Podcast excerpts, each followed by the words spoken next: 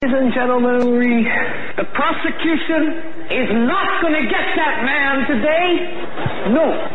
Because I'm going to get him.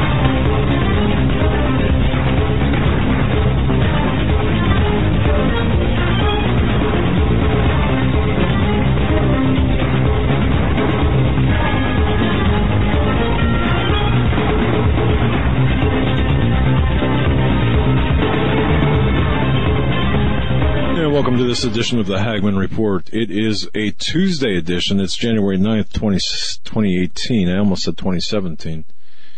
How many people are still writing uh, 2017 on their checks? Hmm? It's always fun to do, right? To have to change that. Anyway, uh, we have a great show lined up for you tonight. We've got uh, hour number two, a Hagmann Report favorite, Coach Dave Daubenmire and America's coach, I like to call him. And then our number three, uh, Stan Deyo is coming back. He's feeling better. So what, what great news. I want to thank everyone for uh, sending your concerns by email to Stan and, uh, thank you for that. So we've got a full full lineup for you this evening. By the way, if you haven't had a chance to look at last night's show, do so. The Jerome Corsi 20, 20 minute, 26 minute interview is up as well by itself. Now, uh, are the other two, Joe, are the other two interviews up? Uh, No, Okay. no. All right. They will be up shortly. um, before the show's over. All right. Um, so, so this is all good. So tonight's going to be a, an information-packed show. Uh, I want to just real quick o- open up with this. I, I had it right here, and I'm, I'm not sure if I, I, I might have left it in my office, but earlier today, Senator Dianne Feinstein uh, saw fit to post the 312 page transcript of uh, Glenn Simpson, the words of Glenn Simpson in the, uh, as, as he was interviewed by the, um, by the uh, committee. And it, th- this to me, and, and I, I have a video as soon as this show is over, the video will, will be posted. It's five minutes long. But this, if you want an example or an exhibit of exactly what is taking place, the, the deep state, the way they play or the way they, the, the rules that they do not follow. This is it. This is an act of desperation. As a matter of fact, in my view, Dianne Feinstein should be held in contempt because her actions are contemptible. She should be, um, uh, she should be uh, uh, charged with impeding an investigation. Think about, think of it this way. Okay, and, and maybe you don't. Do, do you folks know what, what I'm referring to? Glenn Simpson was brought in to testify under oath in camera. Other Not under oath.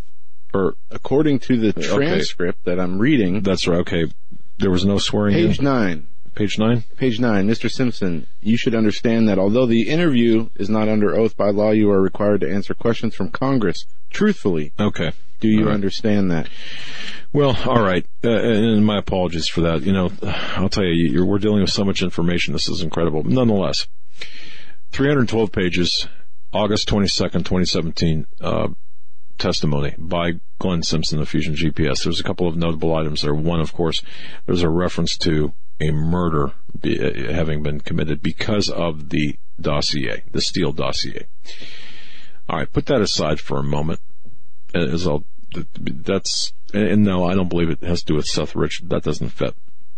The other interesting point is that there, there's references to an internal source within the Donald Trump campaign. Very interesting there. Yet that's not even the half of it. Put that aside for a moment. Here's my problem. Any investigator, when they have suspects or they're talking with suspects, what do you do with the suspects if you've got multiple suspects? You separate them. You put them in separate rooms. You don't interview them together. When you go, when, when you watch or, or when you are a witness to a trial in a criminal or civil trial, uh, let's talk about criminal trial, and, and you're slated to, to provide witness testimony, you don't get to sit in a courtroom to listen to other witnesses testify. Why not? Well, there's a reason for that. So you, you don't, so you're unable to listen to what the other witness says and conform your testimony to what the other witness says. The same thing with the investigator, uh, the investigators or detectives putting suspects in different rooms. You don't want the, the testimony to be contaminated. What Dianne Feinstein did, in my opinion, in my professional opinion, was intentionally contaminate this investigation through her actions. Contrary and in direct opposition to the efforts of Devin Nunes and others. This is absolutely the des- an act of desperation by the members of the deep state, and in my view, it should be viewed and, and handled as such. This is, uh, and, and, that's, and the, the walls are closing in around the members of the deep state. The walls are closing in on the Department of Justice, the, the people who have been in there and supported the uh, deep state members like Hillary Clinton, um, and to a lesser, lesser extent Sanders. The walls are closing in on Hillary Clinton herself, on Huma Abedin. The walls are closing in on uh, Susan Rice, for example. The walls are closing in. Donald Trump is responsible for that, directly responsible for that. And the snowflakes, the liberals, the progressives, the mentally ill, they're having a fit. They're, they're just, they, they can't deal with that. So history, we are witnessing historic events take place today, but this to me is unforgivable. And this is an ab, in the words of, in, in investigative or detective parlance, she's attempting to, to uh, turn the investigation sideways. And, and detectives know what that means. But to contaminate the witnesses, to contaminate the testimony, to allow others to prepare and be consistent with Simpson's uh, testimony. Think about this. And this is Dianne Feinstein. Reading through some of the documents that were released just to go through uh, what some of the info that I found already. Uh, this from page 20. Question. Has Fusion GPS ever provided information to journalists in order to encourage them to publish articles or air stories that further your client's interest? Yes. And has Fusion GPS for provided information to journalists or editors in order to discourage them from publishing or airing stories that are contrary to your client's interest? And that's not a yes or no answer. He says, well, we're a research company, so generally what we do is provide people with factual information. If the information that a reporter's uh, presuming is incorrect and we give them correct information, they may, that may cause them to rewrite the story. And then there's a, a lot more. I gotta get to this other page here. Um, but this is very interesting. Some of the information is redacted, like the employees' names of Fusion GPS.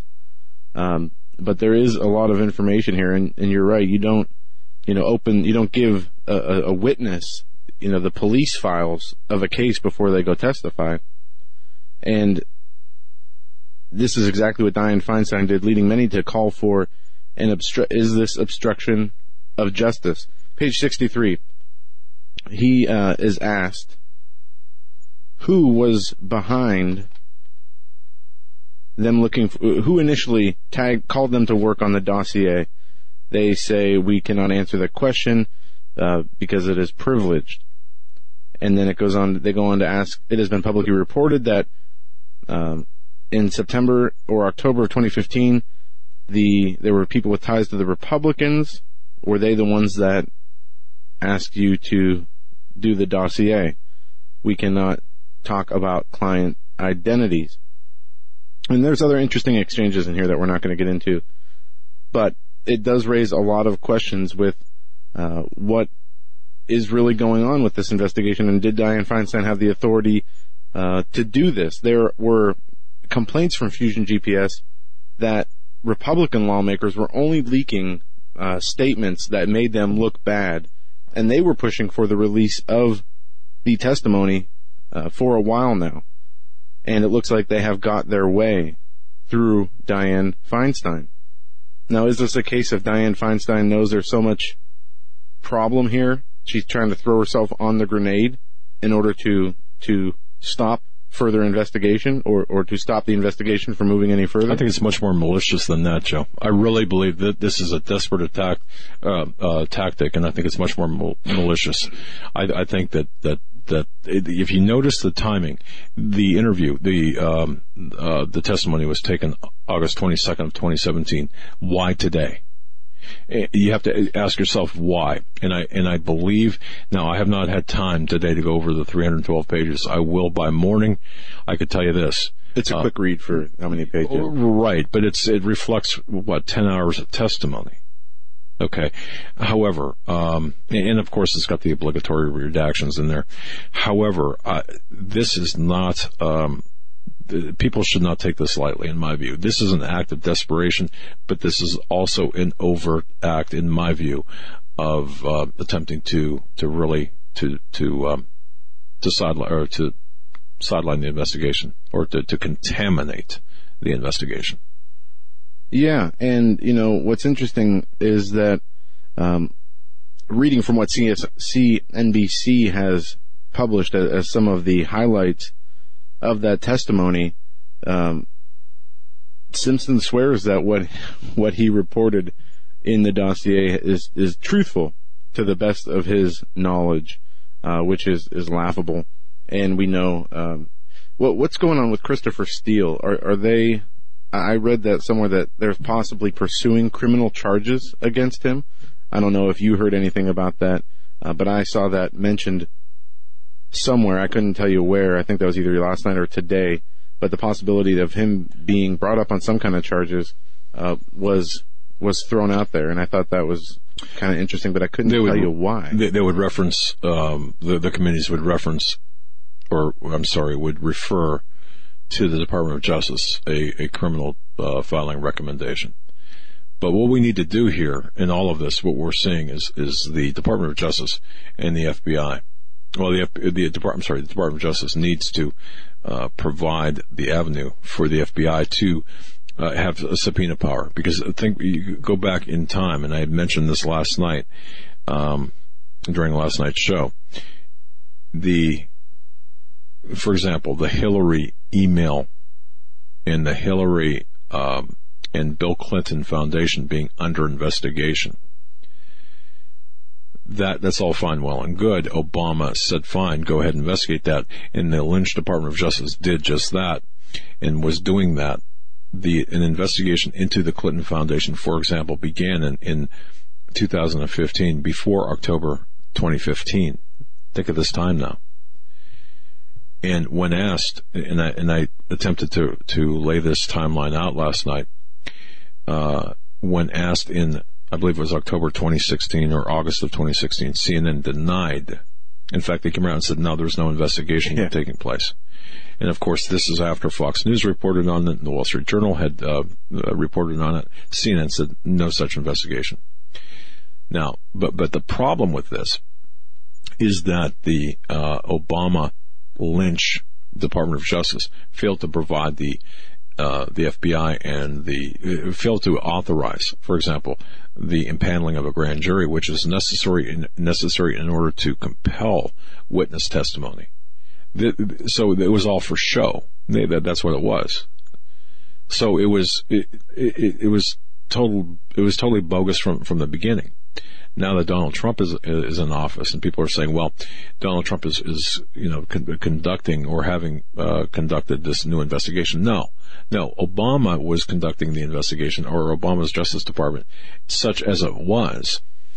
All Donald Trump is doing is instructing, in some cases circumventing uh, Jeff Sessions, and this is important for people to understand what he is doing is kind of circumventing the uh, Justice Department in the case of, and, and these are overlapping cases. You, you have on one end you've got, and this is complex, you've got the the uh, Hillary Clinton email investigation, and then you've got the the Hillary and Bill Clinton Foundation investigation, and there's overlap there, uh, and and the different committees, and then of course, in addition to the, those two, you've got the Uranium One, which is a subset of the of the foundation uh, criminal activity, in my opinion. So what all Donald Trump has done is, in some cases, circumvented uh, the Sessions Department of Justice and instructed through the Department of Justice. Now it's kind of hard to follow, but you get my drift. The the uh, FBI field offices via the Department of Justice to conduct the investigation. So you've got five field offices right now that have, since Donald Trump has been in office, have conducted interviews with witnesses five, five uh, of the FBI field offices and agents from the field offices conducting uh, uh, uh, interviews of witnesses with respect to the foundation and also uranium one, but that being a subset of the foundation. So what you've got is uh, uh, not a new investigation, but a renewed investigation under the proper rules. And I, and I do suspect that you're going to see, and Huma should be, as I said earlier, Huma Abedin should be one worried person. In my view, she should be absolutely worried because why? She served as the gatekeeper and the conduit for the Clinton Foundation and the Department of State. Imagine being the person that hooks up the that provides the access to Hillary Clinton while managing the donors. It's absolutely incredible how, how this is working out. So, Huma Abedin, in, in my view, is in the crosshairs of the real investigation in this case. And this is so important. We are witnessing history, in my view. And I do believe Huma Abedin, hey, maybe uh, she could have a uh, conjugal visit in the cell with uh, Anthony Weiner. Oh, wait a minute, that's probably not her his preference. She's just a beard for him. um, or maybe not. Um, but that aside, so go ahead. All right. Well, um, there's a, a, whole bunch of, of directions we can go. I would urge everybody to go to HagmannReport.com. Uh, Peter Chowka has a new article up there, how the anti-Trump resistance pumps up NB, MSNBC's ratings. And this article gets into how MSNBC has uh, taken over the ratings of Fox News and CNN, and it gets into you know the psychology of why that is. And I would urge everybody again to go to Hagmann Report and read Peter Barry Chowka's article. And it, it is, uh, I heard Savage talking about this, I think yesterday. The anti-Trump media is a business model. And this is going to get into a little bit of what we see with Oprah you know, we, we mentioned it you know, jokingly yesterday that the news media and the entertainment world is all heaping praise on Oprah after her Golden Globe speech. And why is it that they're so willing and ready to throw her name in the ring as to run against Donald Trump in 2020? Well, there are a couple reasons. One, the Democratic Party has no leadership. They have no front runner, no candidate. So they are literally grasping at straws and and trying to promote any and everybody who is popular, who they think has an appeal to the people, uh, who has an anti-Trump message.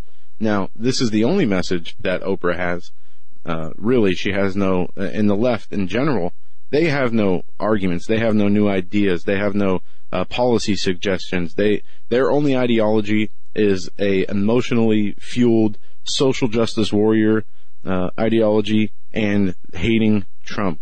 They stand for nothing except illegal immigration and anti-conservative uh, ideals, and they are lost. So when you see somebody uh, who is popular, and, and think about this, think of the the hypocrisy of the, the left wing media. When Donald Trump was running for president, all he was was just a, a billionaire reality TV star who had no uh, experience, no he was the worst candidate. Hillary Clinton was the, the most qualified candidate. Donald Trump was the worst presidential candidate every uh, ever in history, and they based that on his lack of accomplishments and his lack of experience in the political world.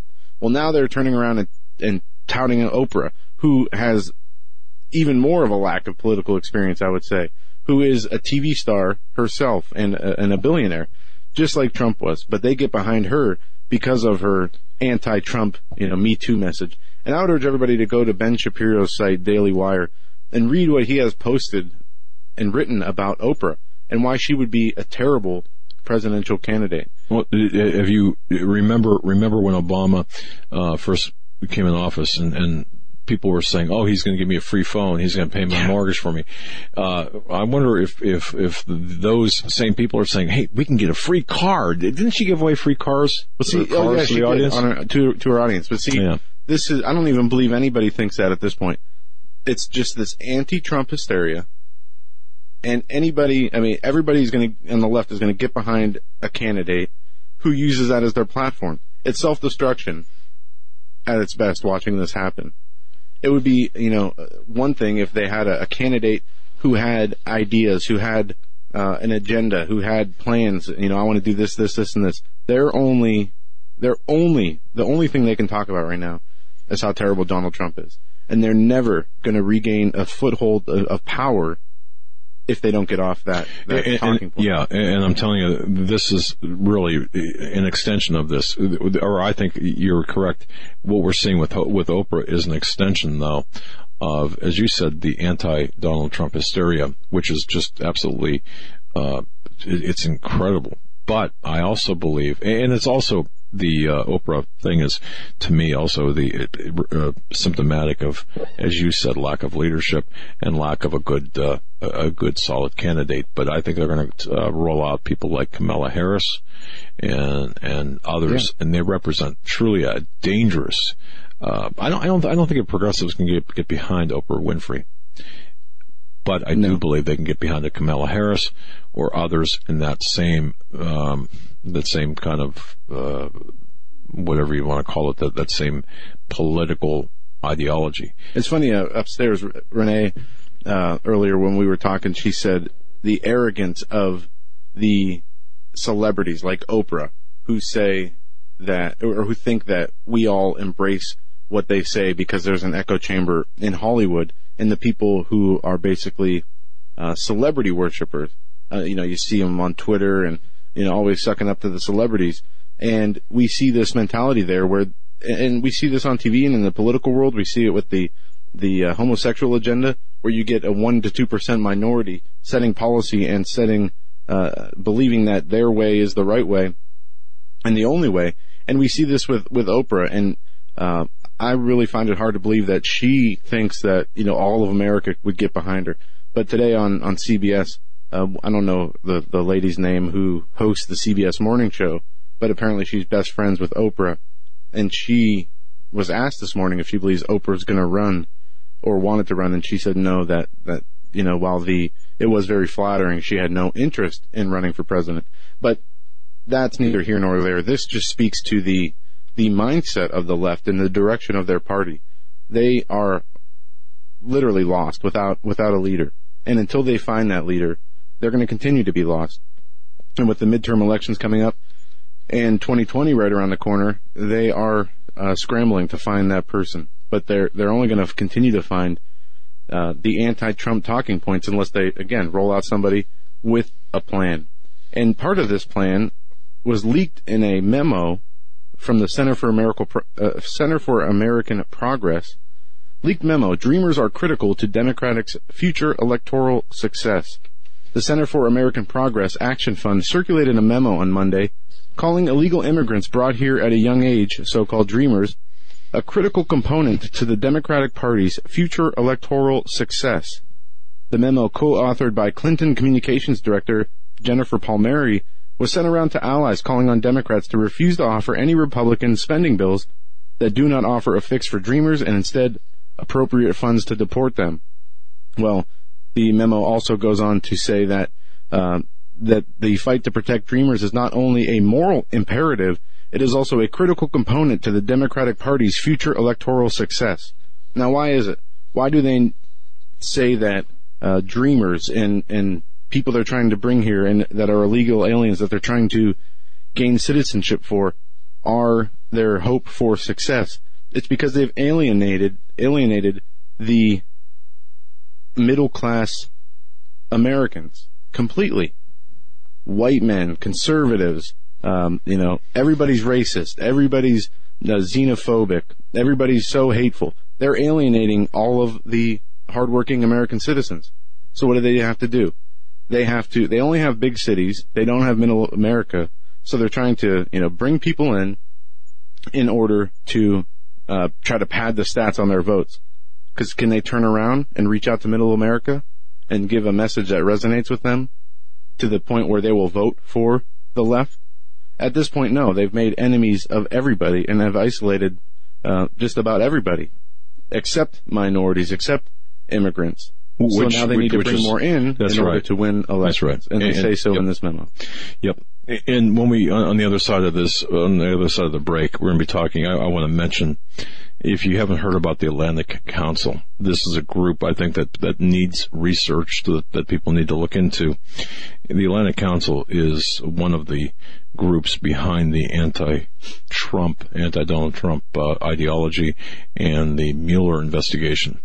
And if you look closely, and if you do a deep dive into the um, um, into the various people involved in the in, in, well involved in all of the criminal uh, potential criminal activity. I, I, can't say for sure for certain criminal activity. One of the individuals, of course, is um, what's her first name? It's Evelyn Farkas, who's a senior fellow, Atlantic Council and former uh, Deputy Assistant Secretary of Defense for Russia, Ukraine, and Eurasia. It's interesting, this Atlantic Council, um, the, the connections and the influence that this Atlantic Council has to that, the, the, what Joe is talking about, and the anti-Donald Trump sentiment, anti-President Trump sentiment, and, and the roles that they play, um, even now in the Mueller in, investigation, this, this witch hunt that has no basis. Evelyn Farkas actually, uh, in my morning show, I talked about this. We'll hit this on the other side, but I, Evelyn Farkas actually made a stunning admission on MSNBC, I believe it was, uh, with respect to the uh, Mueller investigation. Folks, we're right back. You're listening to the Hagmann Report. Stay right where you're at.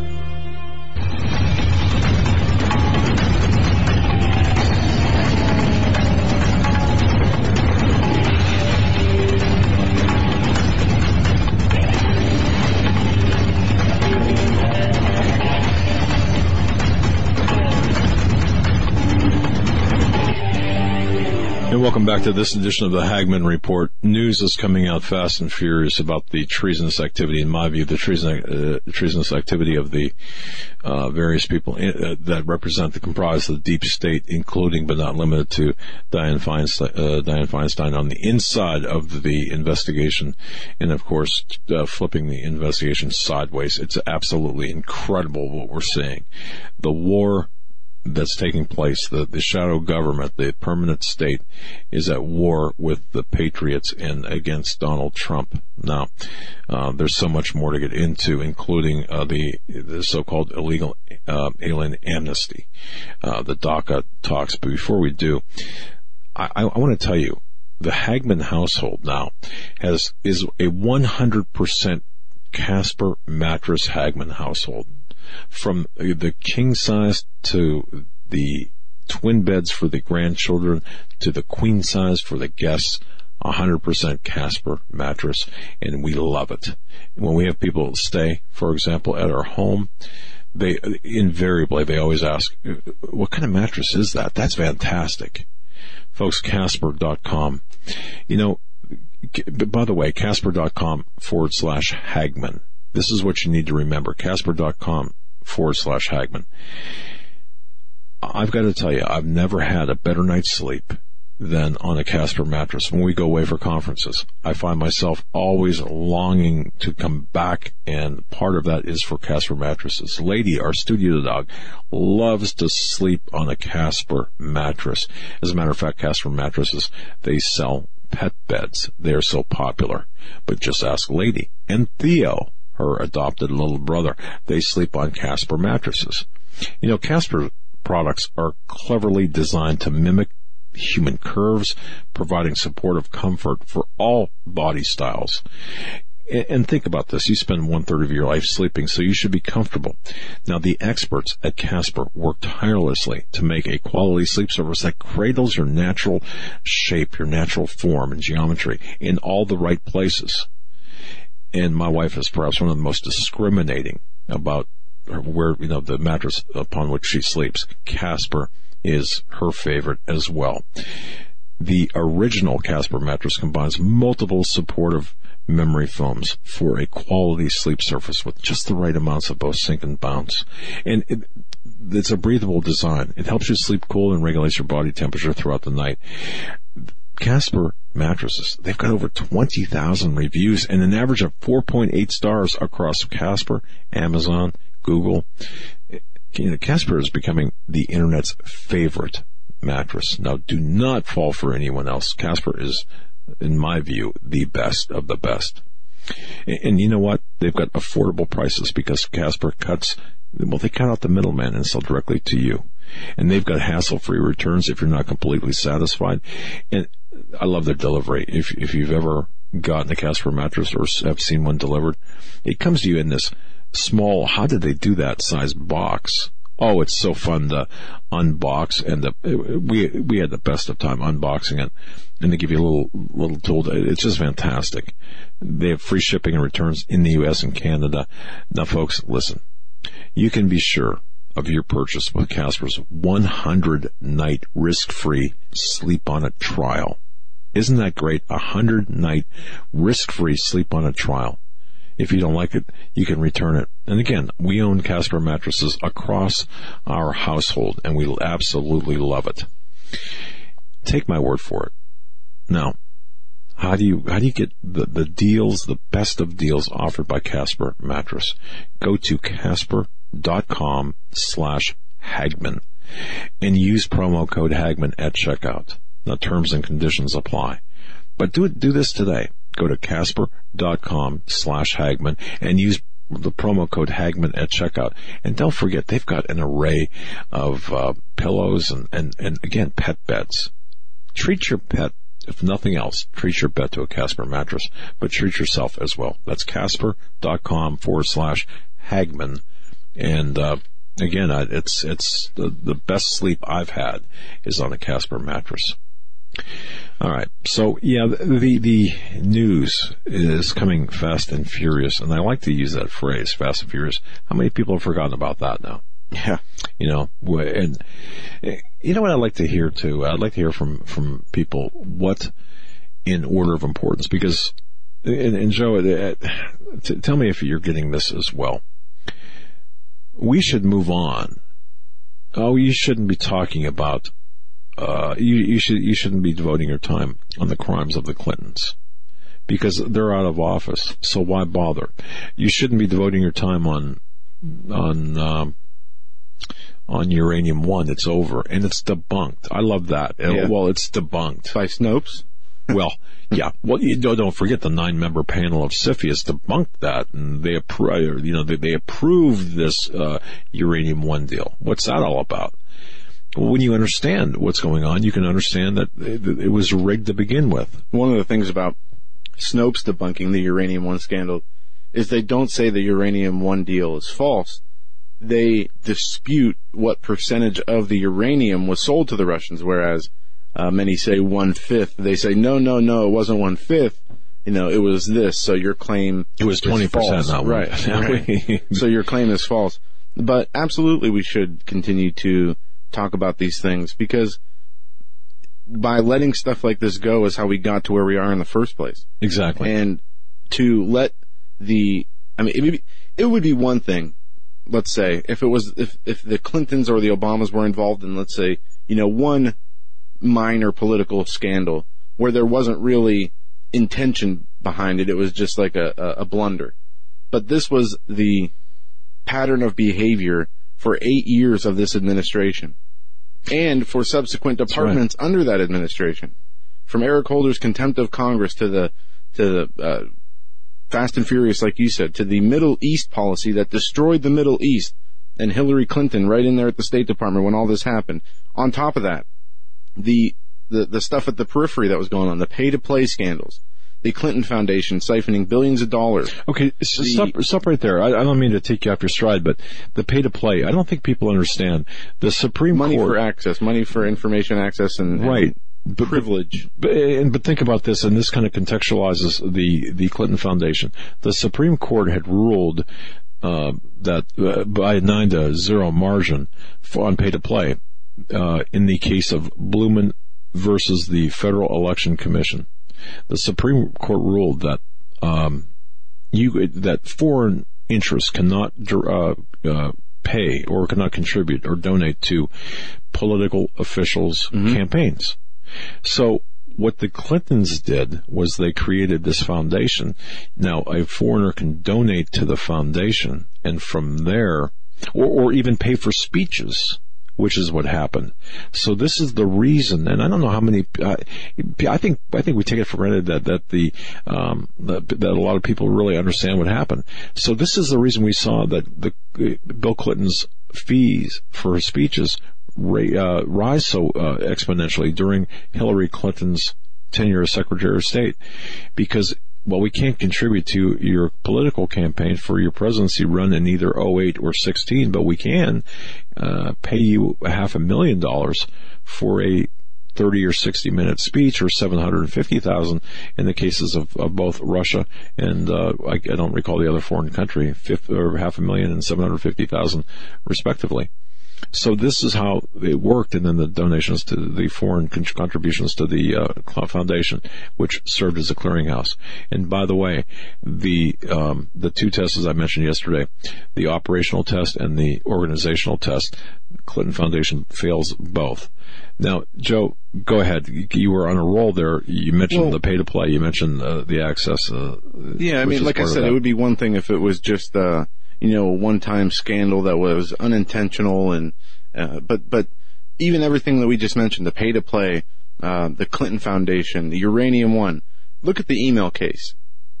Lives and, and national security were put at risk and was done so in a very criminal way with criminal intent, despite what James Comey said. And this speaks to multiple failures in the, uh, I guess you'd call the security of our information when she put that private email server to do State Department business in her bathroom, she put the lives of so many people in danger. She put the national security interest of our country in danger. She put classified information in danger, and she did did so recklessly. And if nothing else, she should at least, at the very least, be held accountable for that. I mean, and and also the pay to play as head of the State Department because that's, right. that's completely unacceptable to basically enrich yourself uh, with monetary gain by selling access because of the job you hold. And she That's held right. uh, a very high position. And she and everyone who has that job, and, and there are 4.8 million people with uh, uh, some level of of secret or classified uh, clearances. All right, so at that level, she would know or should have known what was classified and what wasn't. And the story, of course, well, some of this was classified retroactively. In other words, uh, what was on the server wasn't cl- wasn't marked classified until later, and then it was marked classified. But that doesn't matter because what was on that server should have been reading the contents and the um, uh, the to and from and, and the subject matter. It's it is on the burden of Hillary Clinton. It's on the burden of those with the clearances to understand what's classified and what isn't. And with the news, and we, we owe a debt of gratitude to, to Judicial Watch uh, for everything they've done, what they've exposed, and they're fighting actually uh, the Justice Department's refusal to provide documents, which is incredible, especially under Donald Trump. So you can tell that these deep state operatives are still there. They had to fight to get some of the most recent emails uh, released to them, and they found on Weiner's laptop at least 18 highly, I mean, the, mm-hmm. the highest level uh, classified documents on Anthony Weiner's laptop. Now, and then we're supposed to believe it's, you know, uh, Donald Trump and Donald Trump, a right wing conspiracy in Russia you know, who, who are the real boogeymen here by putting information out, um, you know, from the DNC and, and other hackable information that was recovered, uh, from her servers. But no, no concern, and this was one of the common themes of, you know, her book, What Happened, blaming any and everybody else for her election loss. But never, never once did she take credit for the mistakes she's made and the crimes she's committed, not that we expect her to do that, and talked about the jeopardy she put her own campaign in for the actions that she had committed. And to let her walk off into the sunset, you know, with a bag full of other people's money would be, I mean, it's just continuing to add to this pattern of criminal behavior we see at the top levels. If nobody's ever held accountable, what consequences are going to scare people away from committing acts it like this in the future? And where's the justice for Right. Uh, uh, w- but w- Kristian Saucier, who was on our program, mentioned by Donald Trump, mentioned by Sean Hannity, he was imprisoned for a year. He lost everything. Remember when we had him on, folks? Mm-hmm. For Christian a picture, for taking a picture right? of a submarine, a, a nuclear submarine that he was working on. yeah, yeah. He was aboard, and and what he was saying. I he guess it threw was the phone away. If somebody fished the phone out of Right. the garbage and uh, somehow figured out it was a, a secret submarine. Took it to a Navy commander. Long story short, he was imprisoned and his career was ruined. No intention of of you know sharing classified information there. Was he reckless and wrong in taking the pictures? Probably. But it's not like he dis- disseminated those photographs. but for the he had no intent. The intent wasn't there. We can't prove intent. Exactly. But see, we know that intent uh, excuse is garbage because Right. Hillary Clinton was exonerated before the investigation ever even started. From James Comey to Peter Strzok to Andrew McCabe, and then not only that, they turned around and made up stories to go after Donald Trump. And this is where we are today. So if we don't hold these people accountable, if we don't explain to the American people what happened and how it happened and how it's been fixed, then we've wasted a, a golden opportunity to take some of the lawlessness out of the top places of power in this country. And it's just going to get exactly. worse. You you know, uh, Joe, I don't know if I told you this. Um, I think it was this weekend. It was over the weekend. I think it was Sunday, maybe. I was, I was speaking with uh, Judy McLeod from the editor and founder of Canada Free Press. We talked for quite a long time, and uh, folks, if you get a chance, just send her an email. Uh, they're doing a great job. CanadaFreePress.com. Send her an email. Just say hi. Heard you. Heard you. Uh, you know, heard Doug talking about you on. Uh, on the Hagmann report, but we were talking and she's, we, we, we were both commiserating, I suppose. Not, not, not really, but saying, isn't it amazing, um, the, the amount of information that, that we're dealing with and just the, just the issues you just referenced, the level of war. I, mean, the, the, uh, the fight that, in which we're engaged. So we talked for about an hour about this. And I, I think that perhaps we are living in one of the most serious times in, in our, in our lives. Do you think, Joe, do you think that there will be a revolution in this country? Do you think that there will be not a civil war, but a revolution?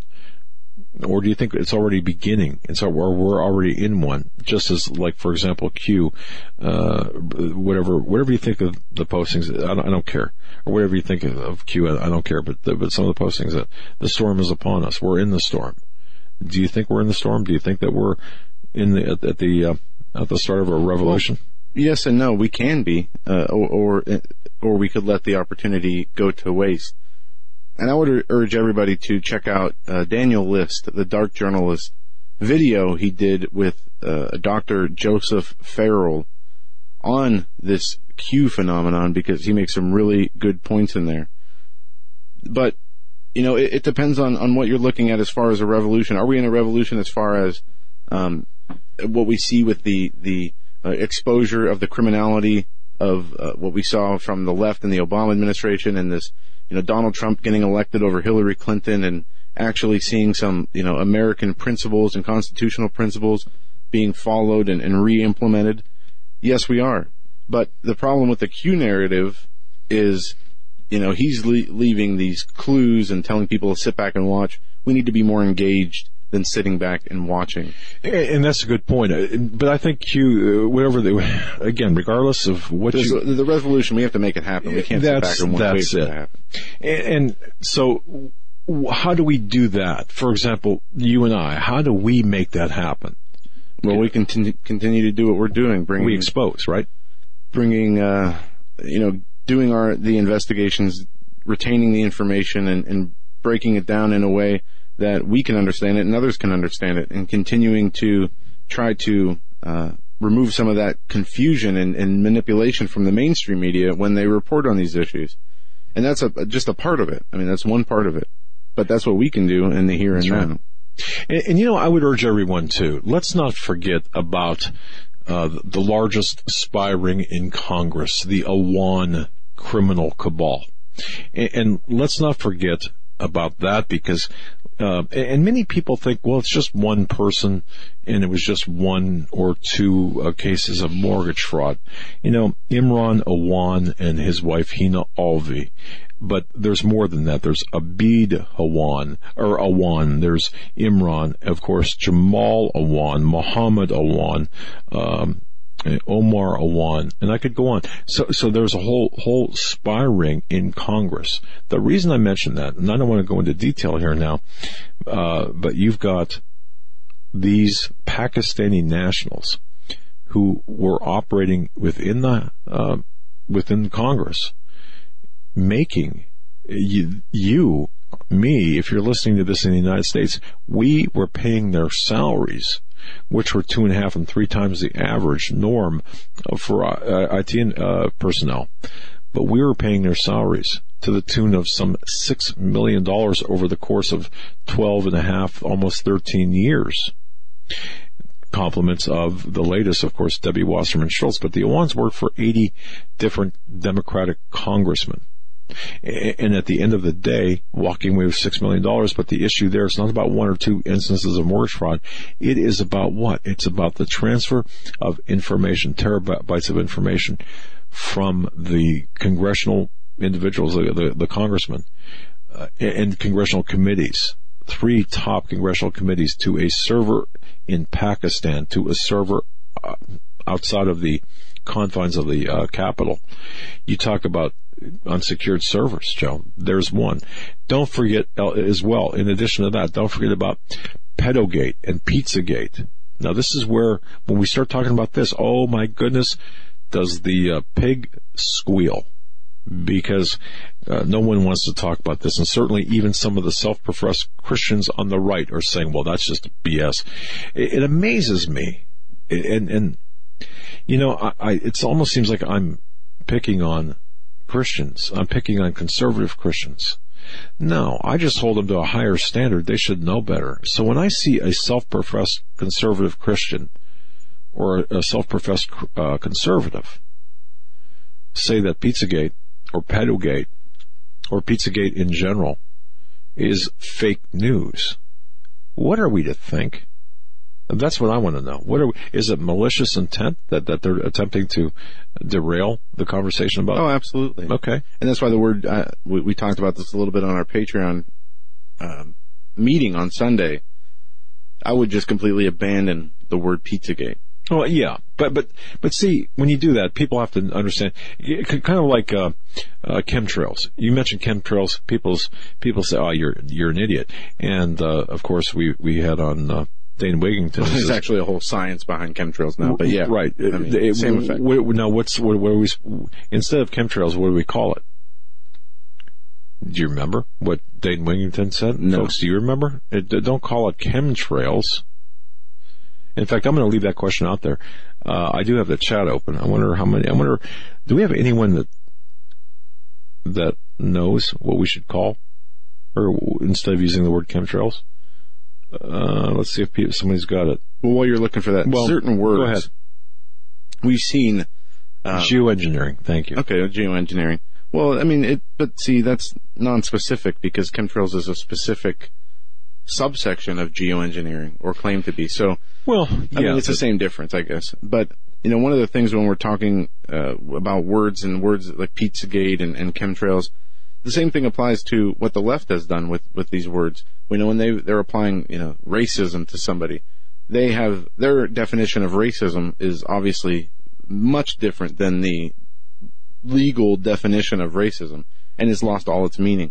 But with with Pizzagate, we've seen such an attack on that word and on that uh, on that pizza shop, such that you know the mainstream media bent over backwards to debunk it. That I think you know we talked about a pedogate, these are the, the kind of battles that we're going to continue to face moving forward. They're obviously trying to delegitimize and marginalize any and everything associated with uh, you know the pedophilia and the elites.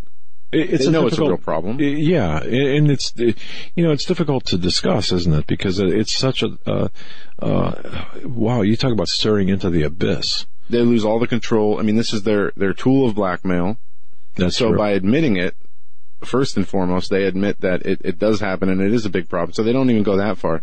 But then they, they lose their tool of blackmail if they come out and say, well, yes, this is real and these are the people involved because they lose all their leverage and control within those groups. If they are using, uh, you know, the, the sexual deviance of people over their head in order to, uh, I guess, uh, use these people in ways that they want or handle them, uh, however you want to say that. But we have to, I guess, reorganize and, and be smart about moving forward in how we are, um, how effective we are being at not only getting the message across, but activating other people to see the truth and to, and to get the message out and to take action themselves. And that's going to be Yeah. the big difference as far as, you know, the revolu- are we on the verge of a revolution? Well, we can be. I, I think we be a very should. positive I, I- thing. I, I would like to see an active revolution in this country. And by that I mean, well, uh, okay, so now I'm going to get the Secret Service at my door, right? Um, no, what I'm saying is I, I think the revolution starts with each one of us and our commitment to, to truth and our commitment to action. And we have to put truth to action and we have to start changing the minds and informing others. We have to get off the couch and we have to get away from the computer screen or television and to really be part of the movement, the make a great, make America great again movement and to recognize that American, recognize American exceptionalism. I, look, I, I, I, do you have a problem, Joe, with, um, American exceptionalism and as a Christian, as a, and as a conservative to, to, uh, believe that America is exceptional? Now, I understand we have abortion. No. We have all that. Do we think Christianity is exceptional in, in religion compared to Buddhism and Well, Islam? yeah, I mean, okay. of course. Well, then what's wrong with having Well, because Uh, that's idolatry, some no, might say, I- or that's, there, you there know, is- if you're now you can have idolatry as your belief in the country. It depends on what you put first and foremost. If you put your country over over God and over the scriptures, then yes, that's idolatry. Well, okay, but but you know, no one is talking about the worshiping of a flag or Right. the worshiping of a country or the worshiping of a president. If you are, you need some help. But you're right. You're you're exactly right. Before that, before the end of the uh, before we hit the top of the hour, Coach Dave Daubenmire is coming up. But folks, I, I, I, do us a favor, please. If you have not subscribed to our YouTube channels, would you do us a favor and please subscribe? we are getting close to the 100,000 uh, subscriber mark. And I'm, I'm going to tell you something. When you look at the back end statistics, the numbers of the back end of our channel, it, look, the suppression of our numbers is absolutely incredible. And, and we see it in real time. Eric the Tech sees it in real time.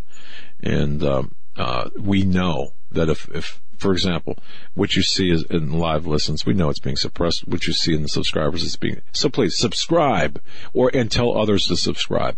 Yeah. Uh, please, please do that for us. Go ahead, Joe. When we come back, we'll be joined by Coach Dave. One piece of information we didn't get to that I wanted to hit on: um, Palestinian Palestinian Authority paid terrorists over 347 million dollars in 2017. Now that's relevant because of what we have seen with Trump making comments about the money that we give in aid to Palestine potentially being cut because of their lack of respect for Israel and for us. But we're going to talk about this uh, maybe tomorrow if we have some time. We'll get into this because this is really important. When we come back, Coach Dave Daubenmire will be our guest. Don't go anywhere.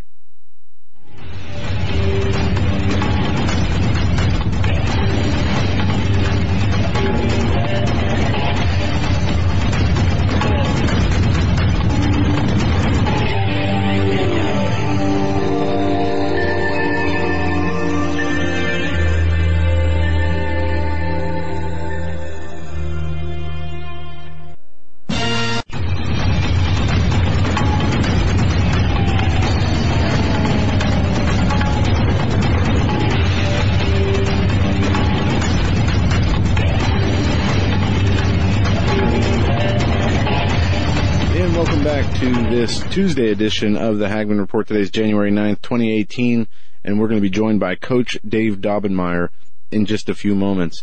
Uh, tomorrow, uh, I know that I was talking with John earlier today, and we were floating some guest names around. Uh, for tomorrow, we're going to have Jack Posobiec check in with us. It's been a while since we heard from him, so make sure you don't miss that. Then Thursday, Steve Quayle and Tim Alberino will be on, which is uh, always a, a, crowd pleaser and, and great shows. Yes. And one thing I'd like to kind of appeal to the people who support us. Uh, one thing I really want to do, and I, I, I haven't done this yet. I, have done it a little bit, but I'm kind of waiting for more people to jump on board. Perhaps I'll just say the heck with it and just do it on my own. Um, but the Hagmann Report Forum.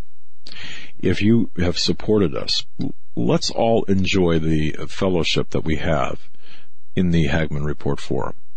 All right. Let's, let's not be afraid to express our ideas and to share our research because what I'm going to do, and, and, I, and I've, I've thought about this quite a bit, is, um, I'm going to give everyone a first look of my investigative research via the Hagmann Report Forum. The reason, of course, you're supporting our work, and it's because of you that we exist and are able to do the deep dives into these subjects and to conduct interviews or cultivate sources. And it's because of you, and we thank you for that. Joe, before we uh, bring Coach on real quick, an update. We have not mentioned this. Out of California, death toll now up to 13 in the Santa Barbara flooding and mudslide disasters that have been ongoing in California. And I'm sure that number is going to rise. They said they've conducted over 50 helicopter uh, airlift rescues but they have uh, the, the death toll was at five earlier today. Then it went up to eight. Now it's at 13 uh, deaths and weather-related incidents in Santa Barbara County as the first major winter storm triggered flooding and mudslides that forced the closure of the 101 freeway uh, in the Thomas Fire Burn area, the same area where the ma- the, the most historic wildfire was uh, just last year. So they're having a tough time of this, and uh, it looks pretty nasty. But with that being said, let's bring on Coach Dave Daubenmire. Coach, it's great to have you back on. Hey, hang on a minute. Will you guys quit pounding up there? uh, my wife's up there. She's cooking something tonight, Joe. I just, just wanted that, that never gets old, my brother. That never gets never, old. That, that was one of that was one of the most amazing things that that guy ever did. Wait, wait, wait a second. Who, who's talking in my ear? Uh, I've got insanity talking. yeah, who is that? Who is that? Is that my wife? Is that my dog? How do we get that stuff? Yeah, that was Oh, that was man. that was a classic. Of course, Doug and Joey did they do some of the outtakes on on us. That would uh, oh yes, that'd be something to see as well, right? So got to be careful here. And I got all dressed up for you guys you know, tonight. I don't want yeah, you. No, I don't want you to you. think I'm bu- I'm bucking for a new job or something like that. But I hear from people all the time. You know, I wear t-shirts, I wear sweatshirts. They think that uh, they probably think I'm some kind of a hill jack, which I probably really am. But I thought just for tonight, just as a kind of throw them off their stride, uh, throw a right wing watch off their stride a bit, Doug, that I would kind of come out dressed like a professor tonight with a hat on. Yeah, yeah. Kyle would is not going to be. He's not going to know what to do. I love that. I love the shirt. Um, your your shirt. Thanks. Can I, yeah, can yeah. I buy one of those? Um, at, I'll send you one. How well, about that? I'll send you one of them. I'll, I'll tell you, uh, folks, of all uh, of all the people, the organizations, the entities that, in my view, that that make the difference, they are on the ground. Pass The Salt uh, Ministries I've seen I've seen coach do more for more people, hurricane relief efforts, feeding the the hungry while giving them the word of God. Uh, co- coach is, uh, I mean, he's a dynamo, and and he's not paying me to say that. I, I just have to say, he, his he and his team are absolutely incredible, and tune in every morning to Doug, I had my truck loaded up. I was coming up to Erie, PA for that big snowstorm. If it had snowed one more inch, I was going to come up there and rescue you and you and Joe and bring you a hamburger or something like that, man. Well, I, got, I was thinking about you. I got to tell you, at my at my house, um, we had a part of our roof that was uh, a, a, big piece of, and I didn't know this, but the the, the snow um, took out part of the roof, took out the electrical box, took out. Uh, a whole but well i knew it when you know when it hit one o'clock yesterday morning it was absolutely hmm. incredible yeah, and the businesses and, and other residents around here are having problems uh, you know, never seen so many how to rake the snow off your roof reports on the local news as we have these last two weeks. It was kind of crazy, Coach. Um, I, sent, I think I sent wicked, you a few pictures, but it's uh, wicked witch of the west up there with a snow shovel, huh? That's what you got going on probably everywhere. Well, well know, brother, we might get tw- we might get 23 inches here in Ohio just they don't, uh, weather is amazing. The global warming. They said it's either going to be two inches or 23. They don't know. Now, Doug, I, Joe, I think that's a pretty big difference. Two or 23. They'll let us know here in a couple of days as to which one it's going to be. So, yeah. Uh, hey, coach, yeah, yeah. we got that big snow, that 65 plus inches, they were only calling for 12 inches. So, oh, well, you saw how that New went. math. New math, brother. That's, that's, that's way good. That common core. It's amazing. It's all, ma- it's all matter of how you measure it, guys. Hey, listen, I, I, by the way, you guys, uh, I don't know if you know this or not. Doesn't matter whether you do. I watch you guys almost every night. And I did, I, I told John Robertson when I was talking to him the other day, you guys have so upped your game. I just, I'm not, I'm not blowing smoke at you like you're not blowing smoke at me. I'm just telling you. The, the thing that you did last night with uh, Jerome Corsi, that was, that was powerful. My goodness. You guys are on the count, cutting edge. And be honest with you, Doug, Joe, I don't know how you guys stay alive. You must have a, you either got a, a squadron of bodyguards or you're in a bunker somewhere. That, that's all I know because you are, brothers, you guys are delivering the mail. Well, we really appreciate that. You know, well, you jump, you, you, I'm going to Hagmann every night rather than what was it? Used to be O'Reilly, yeah. Hannity, uh, I, none of that stuff, man. I come right here and I, I get my fill every night. So I just, uh, well, I just appreciate you guys. I got to tell you, coming from you, and, and, that to me uh, is all the validation I need. You know, and, and thank you so much. And I have to thank John Robertson for his uh, twenty four seven efforts as well as Tech yeah, Eric. You know, yep. uh, good. We, we we you know what, Coach, like you, we've got the the best team, the best fit for what for our needs. So, uh, and I know you've got a great team as well. You're you're making a difference. I mean, the, the stuff that Coach does, and uh, this is the last time I'll say it because Coach will never ever talk about what he does, but uh, the, the so many people he helps. So it's important that we support Coach Dave Daubenmire and his efforts. That's but but please let's do that. But Coach, uh, we're, we're building a team, Doug. Uh, yep. I've been I've been quietly over the last you know the last every time we hit around Christmas time, I don't know if you know it or not, Christmas just kind of just passed us a couple weeks ago. Uh, I wasn't aware of that. We kind of, yeah, I, we, I kind of hunkered down a little bit because, you know, uh, I'm, I'm basically a bah humbug kind of guy because although I enjoy Christmas and everybody enjoys Christmas, Doug, with the exception of my grandkids and, and watching the fun that they have at Christmas time, Christmas just isn't cutting it for me anymore because of, well, because I watch Hagmann and Hagmann every night and it's not fear porn. I hate when people use that, that term. It's like I was having a discussion with my wife the other day my wife is the most precious little creature that God ever, ever made. And she just, she just, she's Rodney King. Why can't we all just get along? That's, that's, that is her heart so, so deep. And so when, you know, when I, I dig into new stuff or I listen to some of the guys that you have and, and then I talk to her about it, it, it, you know, I think I'm probably speaking for a lot of women it causes them strife. And, and so my wife gets conflicted because, you know, it's, golly, we've got our grandkids and we want them to have a happy life. And I said, listen, here's, here's the way that you got to look at it, folks. Listen, you cannot, you can't look at it as fear porn. You, Doug, I used to pop open the film when we were getting ready to play a really good football team and we were beginning our scouting report, or if I would go watch them in person and I would crack open that film the first time I would look at it, I would tell you something. Sometimes I swallowed hard oh my goodness, how are we going to stop that guy? The tailback or tight end or line. How, how are we going to stop him? What are we going to do? But Doug, I had to know what they had in order to prepare some type of game plan. And I try to tell my wife and everybody that I come in contact with, don't take it as fear porn.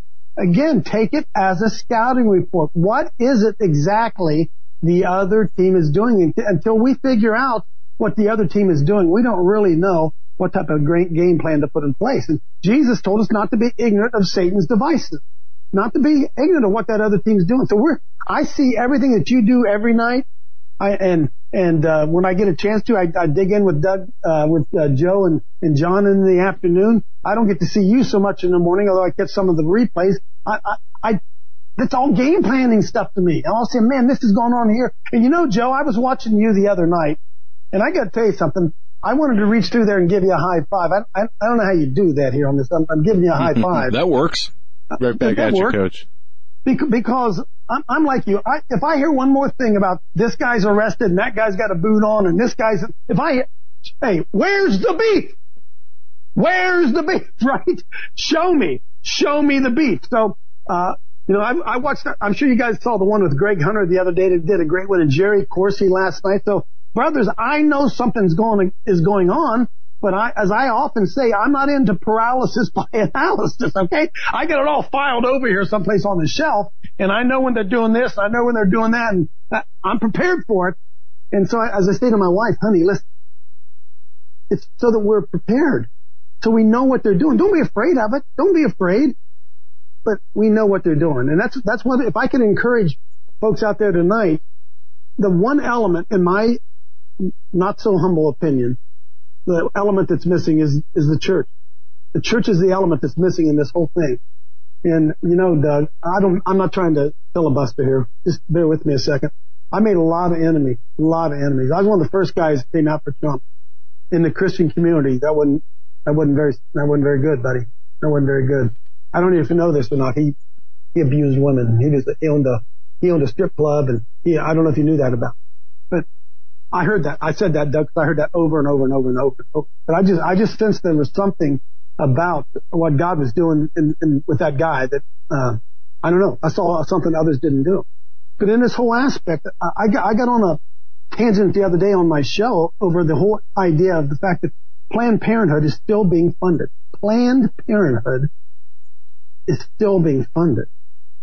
In fact, in the new budget, they increased their funding to over it was 500,000. Now it's like 540,000.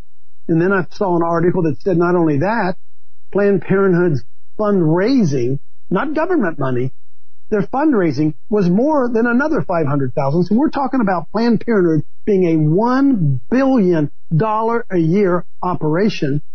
And we had the ability to defund it. We didn't do it.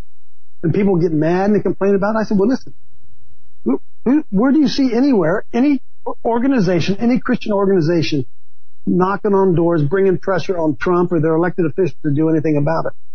And you don't see it. You, the point that I'm trying to make is the church is the missing element in this whole thing. Coach, uh, and, and, yeah, I totally agree with you on this, and, and I know Coach has been extremely pro, uh, proactive in uh, uh fighting Planned Parenthood or changing, attempting to change the hearts and minds of the women to go who are going into to have abortions. But let me ask you, because this is something I, it was elusive to me. Can you, uh, if you know, uh, who is responsible for continuing, uh, specifically the names of the people who are um, uh, wanting to continue the, to fund the Planned Parenthood? Are, are, there any specific individuals that you can name that we should focus on? Yes, they're called elected officials, particularly, particularly Republicans.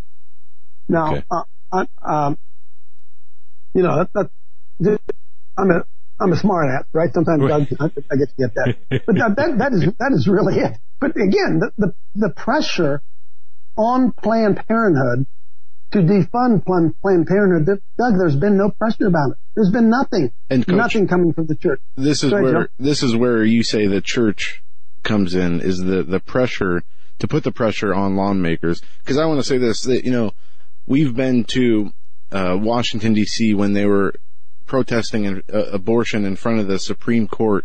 We've seen mm-hmm. you and, and so many others, you know, out in front of abortion clinics, uh, you know, writing to their congressmen, to their senators.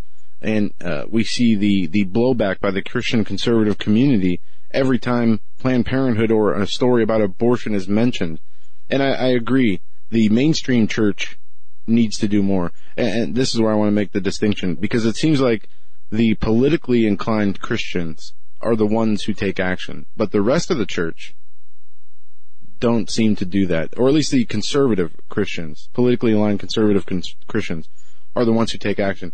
It's the rest of the church, the non-political church, or uh, the, you know Christians who are left-leaning, who don't seem to have a problem with this and the church's acceptance and the leadership in the church specifically from all denominations. That's where the, the silence uh, is deafening from. And uh, because I, I, don't want to be too hard on, on so many people who fight this battle on a daily basis uh, or do, you know, whatever they can because we see that in, in our community. It's missing from the other uh, pockets of that church community. It, it is. And uh, there's several different reasons why it's missing. A lot of it is the uh, theology. In other words, the idea that I don't care what your theology is, but the idea that there's a soon coming rapture and we're going to be taken out of here and it's only going to get worse. Uh, that's a big part of it. people say, well, why, why fight it? What the Bible says is going to happen. So people don't want to get actively involved with it. But uh, I, I almost wore, wore a, a sweatshirt that my wife got me for uh, Christmas. I didn't wear it. And it says on the front of it, occupy until I return. See, that's also part, that's also part of the gospel. Occupy till I return. Now here's a, here's a component, uh, Joe, that I like to throw a mix in. And this is why I'm so glad that, uh, that I got to know you guys, got to know L.A. Marzulli and Russ Dizdar and Mike and Jeannie Kerr and John Robertson and all, all these, all these tinfoil hat Christians that I run around with because it began to connect for me dots to my faith that had never been connected before. Let me, let me explain. I don't, I don't think that, uh, until I began to understand, especially learning it from uh, Russ Dizdar, I think is one who's probably, uh, has coached me as much on it, even though he probably doesn't know that he coached me that much on it, is the whole idea of the, uh, the satanic connection between blood, blood sacrifice, the sacrificing of unborn children, the sacrificing of born children, the, the SRA. I never in my Christian faith made that connection to what was going on. And as I began to spend more and more time studying the stuff that the Russ in particular would talk about and in LA, all, all of them actually, and then began to go to the abortion clinic and began to put connection, put the connection to, I, I asked myself a very simple question. What is it about Planned Parenthood? Why won't that beast fall? What is it? And then all of a sudden, Hillary gets defeated. Trump gets in there and all of a sudden we start hearing about what? Pedogate and Pizzagate and uh, you know, you're trying to take it with a grain of salt. Is the whole thing true? And then begin to understand they're talking about blood sacrifices and pizza and all, all this stuff. And all of a sudden this stuff is beginning to make sense to me to understand that the Planned Parenthood is, it is one of the, if not the strongest stronghold in all of the universe because we know this. If, if we want to believe all the stuff that we're seeing and all the, all they're talking about pedophiles and Hollywood, John could come on and tell us about all that going on. And, then brother, Planned Parenthood is more, it is about more than abortion. It's about sacrificing of those little babies.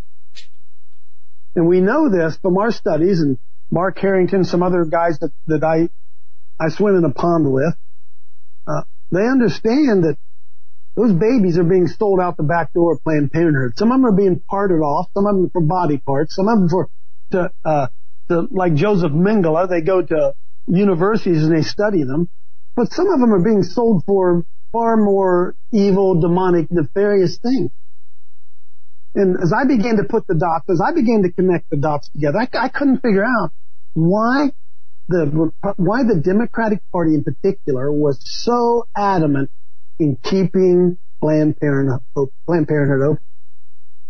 And I think that if we just pull back and we just survey everything we know, brothers, there is blood sacrifice that's taking place at Planned Parenthood.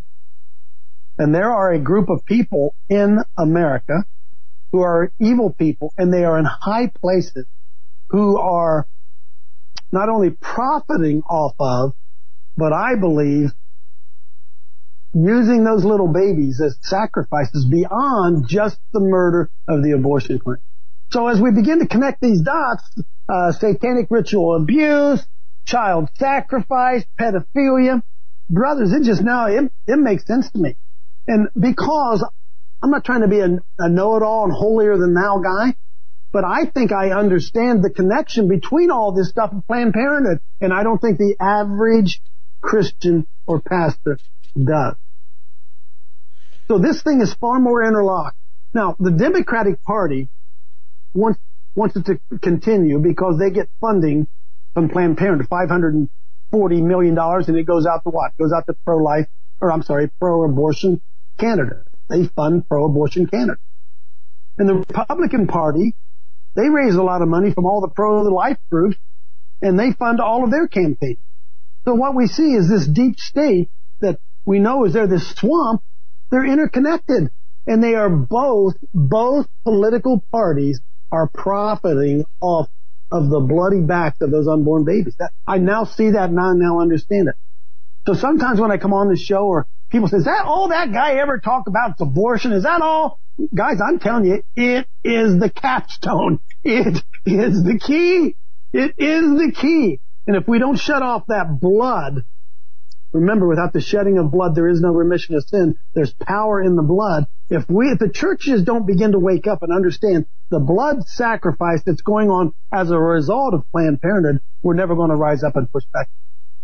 No, you're absolutely right, coach. And there is, um, you know, deep spiritual uh, components to the abortion, uh, blood and baby sacrifices that we see. And it goes back all the way to the. Babylonian days where they were sacrificing their children to Moloch. To these people, uh, you know, these evil Satanists who seem to be uh, gravitate to the positions of power and influence in this country, it is, you know, for them to do this and to continue to promote it is an, it's almost like a, a loyalty oath to Satan, where Satan uh, is trying to bring about the end again because he thinks he's going to, you know, take over heaven. But that's neither here nor there. But, but, but, but Joe, but Joe, again, I'm sorry, Joe. It's, it's a, it's the old bait and switch. It's always the old bait and switch. They want us to believe that it's about a woman mm-hmm. and a mm-hmm. woman's right to choose, and it isn't. It's about those little broken bodies and what that, what those diabolical evil people want to do with those broken bodies and that shed blood. That's really what it's about. And if the Lord is gracious and He allows this, these investigations to, con- to continue, Doug, I go back to the book, to your book that I, that I love so much that I read and I made some connections when I read, uh, Stained by Blood. Is that the name of it was, Doug? That, that, that Stained book. by Blood, yes, yes. But that opened, that opened my eyes too. So, see, we are, we Christians are so naive. We're so naive. And we don't have any doubt. I, I, I tell my friends, if you can even begin to conceive the goodness of God, how good and magnificent, Bible says our eyes have not seen and our ears have not heard, neither has it even entered into our hearts the things that God has in store for those that love Him. It's beyond what we can ever imagine. Right. Well, what must the depth of evil look like? What must that look like? And we've got people in elected positions who do not have the restraining of the Holy Spirit in their lives. They have booze, they have broads, they have money, they have power, they have, do you, Hey Doug, do you have any idea what you could be like if you had all of that stuff and no, nobody or nothing to restrain you?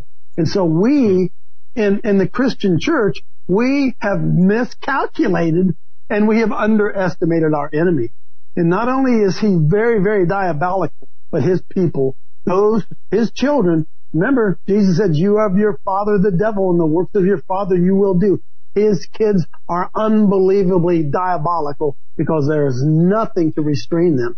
And unfortunately, the church doesn't understand the game. The church doesn't understand. We think it's about our finances and our health and brothers, it's about a it's about a whole big whole bigger thing going on.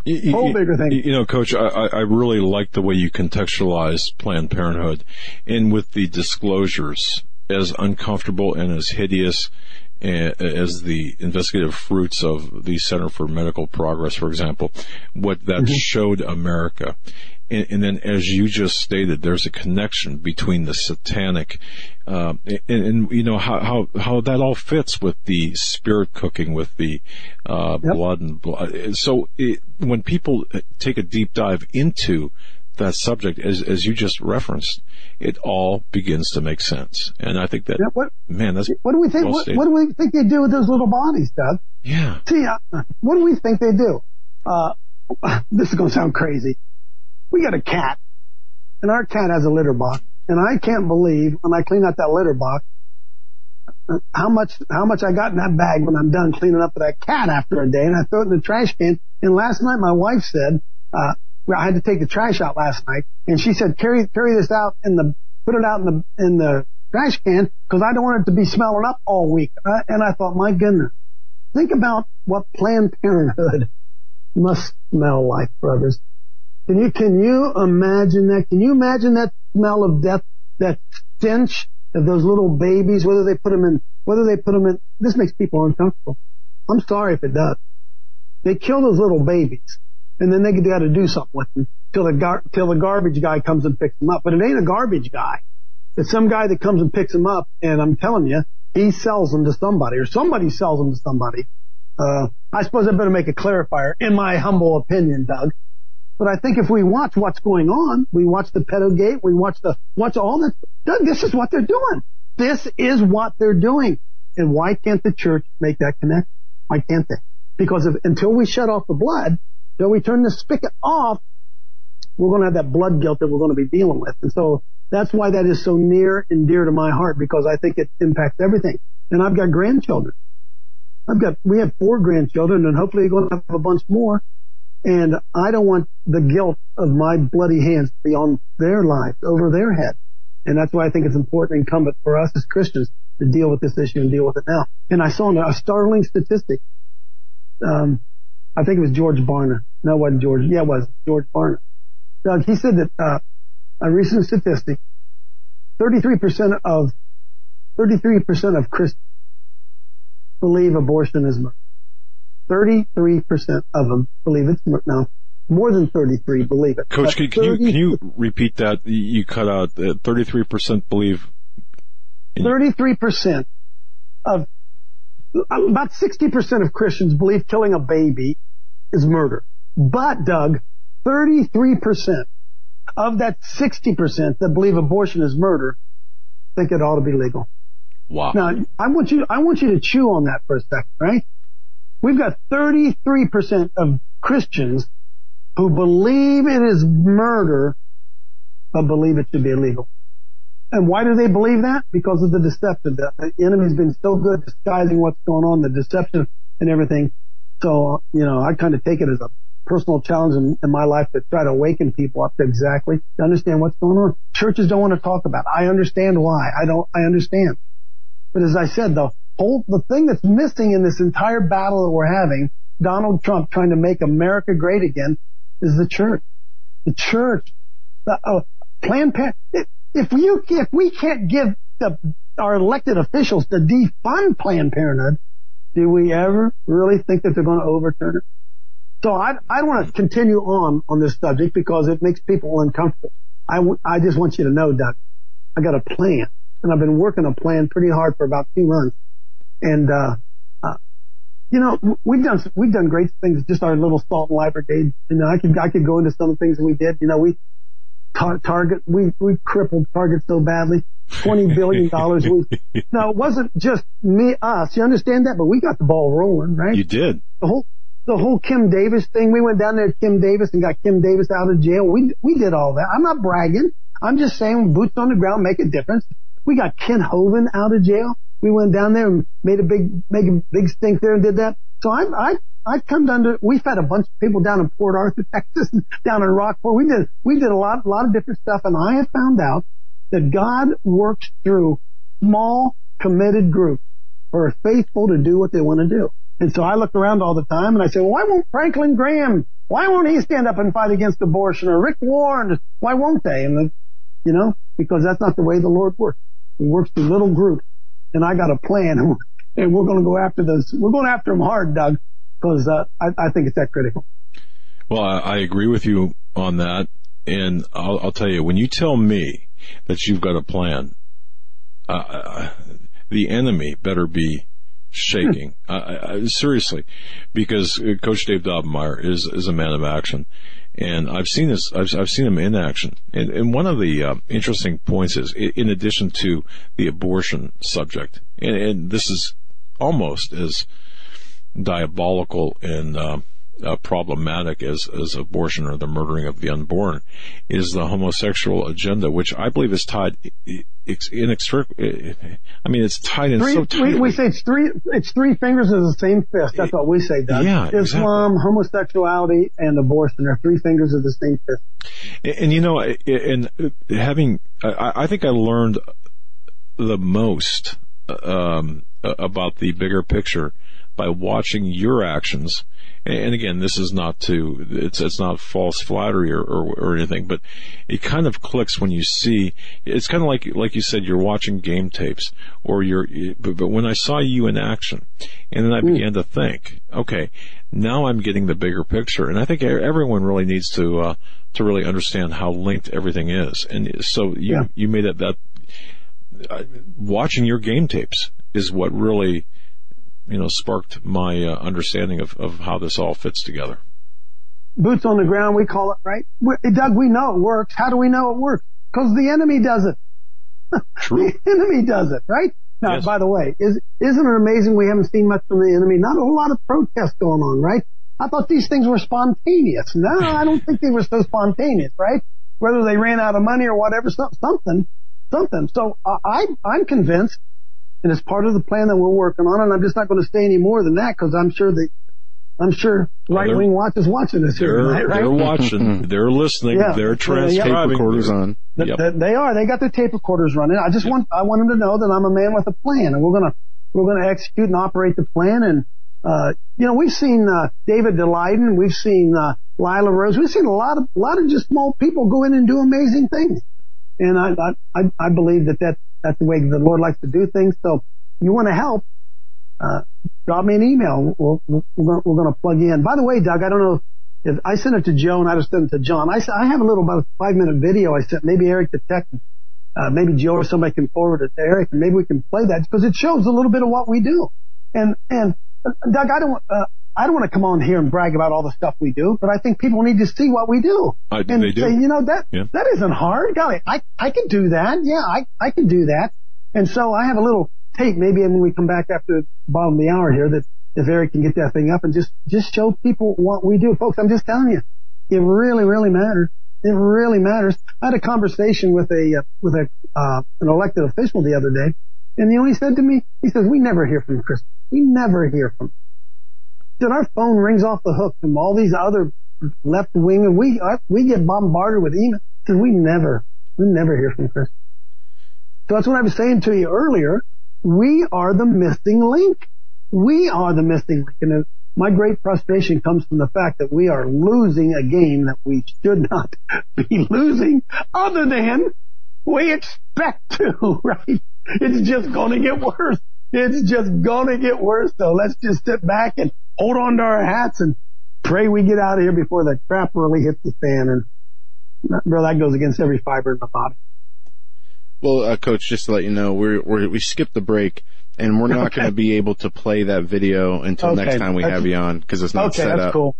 That's right. I, I figured. I just thought before I went on, I was going to I was going to uh, just let people see exactly what it is we do. Okay. So if, if I, if I can jump into something here, sure, uh, Doug, yeah. I, want to I want to lay this out here a little bit. Um, I, I was do, I was doing this talking about this on on our show, the show that I do in the mornings, uh, the other day, and I talked about uh, somebody called me a provocateur, provocateur, a provocateur. And, yeah, they meant they meant it to be they meant that to be uh, they meant that to be bad because you're just a provocateur. You're always stirring things up. And you know, praise the Lord, I got to uh, Hebrews 10:24, and it says that we are to provoke one another to love and to good works. The expression of love is work. Now I was thinking the other day, I, I get the most beautiful wife in the world, probably second to you, Doug. You, you, know, you got a pretty wife too, but uh, I'm just, she, she, you know, my wife. Yeah, or, you know, coach, that's one thing I just want to uh, punch in here and say this. I could not do what I do without my wife, and I've met your wife, and she is the loveliest lady I've ever met, and that's Coach Dave Daubenmire's wife. God bless her. Amen. You hear that, Michelle? There's some brownie points. Hey, quit that hammer over there! uh, the, the, the, here's, here's what, here's what I, here's what I want people to understand. Paul said that faith without work is death. Just, he said, just like the, uh, the body without the spirit is dead. You know, you lose your air, you lose your spirit, you're dead. He said faith, your faith without corresponding action is dead. So we say we love the Lord, we want to serve the Lord, and we go to church and say, oh, we worship the Lord. And he said, listen, uh, in Romans 12, present your body a living sacrifice. He says, it's you that I want. You, I, you your spiritual worst, your worst, that's what, what you want. And I compared that to my wife. It, she always loves me most, Doug, when I, uh, when I fix things around the house, which that happens about once every seven months because I, I usually break things. I don't fix them very well. And if I come home and she comes home and I fix something, she just, she just loves me so much for doing, I don't know why I don't do it more. But I, I compare that to, I, I thought, Michelle, would you rather, why can't I just sit over in this chair and tell you how much I love you? Every time you come in, I'll just tell you, I love you. Oh, I love you so much, sweetie. I'm so happy I'm married. I love you. You know what she eventually says to me? She says, well, if you love me so much, would you please fix that shelf? Because why? The greatest expression of my love for her is what I do for her. When I said earlier that the missing element in the church, the missing element in everything that's going on is the church. Doug, we are not doing anything in society, in the culture that would express to the world that we really love our Savior and, and actually are willing to lay down our lives. We love Him that much. I I'd lay down my life for my wife, my grandkids. I love them that much. And I would say that I would lay down my life for my Savior. Most people say that they would, but they won't even, they won't even go out and, they won't even go out and witness. They won't even go out and hand out a tract. They won't even go and try to rescue a baby at an abortion clinic. They won't even pick up a phone and call their congressman and complain. They, there is no corresponding action to what we say we believe. And one of the things that makes people uncomfortable about me is I continue to poke them on the chest. Say, come on, man. Hey, come on, prove it. Prove it. You love me? Prove it. You love him? Prove it. Now, all we have to do is look at society and understand that the devil's kids have got this all figured out. They, they have they have infiltrated and have taken over every major power that you can think of. They own Hollywood. They own the media. They own the universities. They own the, elementary schools, the high schools. They own your city council. They own the government. They, the devil's team owns everything. Now you might think that that glorifies the Lord, but I think he said again, occupy until I return. Hey, hold my spot here, will you? It's like my son's going to take us to the Columbus Blue Jackets, take all of us for, uh, for a Christmas present. I'm not a big hockey fan, but I'll, I'll go, I'll go enjoy it. And if I get up, if I'm at, if I'm at the hockey game and I gotta go to the bathroom and I lean over and I say to my wife, hey honey, hold this seat for me, occupy this seat, will you? Doug, when I come back, I don't expect some, some guy sitting in that chair hitting on my wife, right? I don't, I don't, I said, hold that for me. Well, occupy is an action verb. Occupy. And so I'm saying he hadn't come back yet. Everything is going to hell because there isn't anything really that God's people are in control of. Because God's people aren't in control of anything, we're living under tyranny. That's, that's, that's the way I see it. So we watch what's going on with Trump. Holier than thou Christians, they complain because he wasn't righteous enough and, you know, he didn't do this and he didn't do that. People are complaining he ended up. He, brother, he's only, uh, Donald Trump's only going to see and do what he sees as important to the people. And in the American church, the ending of abortion and the, uh, straightening out of ma- marriage just is not that important to. It's just not that important. And so I continue to poke people in the chest about that issue and um, try and provoke them to love and to good work. You know, Coach, we did not elect a priest.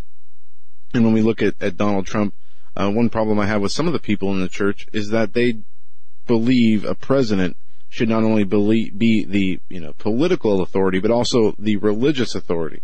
Now that if that were the case, that would be be great if it was somebody who followed scripture, who believed in Jesus, and followed it as a fundamentalist, not as in their own mm-hmm. way. But we can't expect that, nor would we want that from our leader because it would set a bad precedent when somebody got in there who had a different religion. But right. Uh, these people expect that that kind of uh, religious element and perfection from a person. You know, any one fault or a few faults. Oh, they're not a good Christian. They're this or they're that. And uh, obviously Donald Trump is his own man. He has his own beliefs. He believes, uh, or he's not against homosexual marriage, I should say. That's one thing that, that bothers me about him. And we see, you know, the little things he does.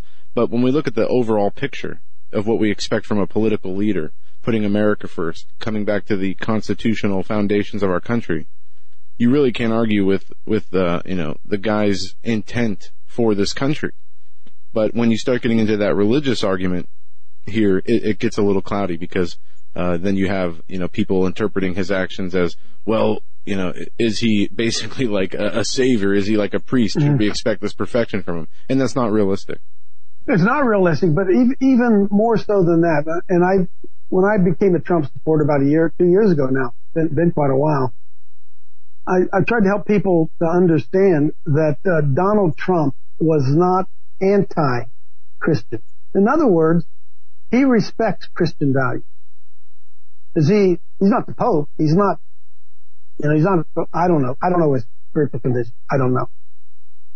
But we know this, that he has not lived a Christian life, nor have I, by the way. Much of my life I didn't, I didn't live a Christian life. But I always felt that Donald Trump was a guy who really was an, he was a, he was an empty shell. He was a money maker. He was a guy who bought influence. So when he was out there building casinos and doing all that stuff, he was giving money to whoever could help him out. He gave to Republicans, he gave to Democrats, he gave to everybody. He didn't care. But when he decided that he was going to run for office, that's why I can't wait to see what happens with Oprah. When Trump decided that he was going to run for office, he had to pick a side. He had, he had, for the first time in his life, he had to, he had to come down on one side or the other. And part of what's happened with him is it's been a gradual transition when he had to make these choices. I'll never forget in that, I think it was the third debate with Hillary Clinton when he was talking about what they do in partial birth abortion. It was one of the most powerful moments I ever remember of a politician. He talked about going in there and sucking out the, the, uh, the body parts of the little baby. And he said, it may be all right with Hillary, but it's not all right with me. And what that told me is he had just recently come to the realization of what was really taking. He never thought about it. It didn't matter to him up to that point. That's where I'm saying even right now the church is missing the point because Donald Trump, you say, uh, Joe, that he supports gay marriage. It looks that way. Why does it look that way? Do you see anybody anywhere turning up the heat on him in regards to that issue? And I'd say no. You know, I was at, uh, you talk about places we go and things we do. I went to the, to that million lesbian march, whatever they called that thing last year in Washington DC. I was there. We were there. Some of our guys were there. And you know what? Donald Trump never forgot that march. He's a guy that holds a grudge, I think. And he watched what was going on and he said uh, in his heart, I'm going to get, I'm going to get even with those people. And I believe that what they did there is they pushed him a little bit farther right than what he, than what he had been. But the point that I want people to not miss is he is on the side of Christianity. If the Christians would rise up and begin to demand some things from the President of the United States, I believe he is our friend, not our enemy. Barack Obama was a sworn enemy. I'm just telling you, if you guys believe that he was a Christian, I don't, I can't help you. He was a sworn enemy to all things Christian. I believe that in the bottom of my heart. As I believe that about Hillary too. Donald Trump is a friend of Christianity, but he doesn't have it all figured out. He's on his own spiritual journey and we're looking around and we're expecting him to do things that the pastors won't even do. We expect him to stand up and do something about gay marriage.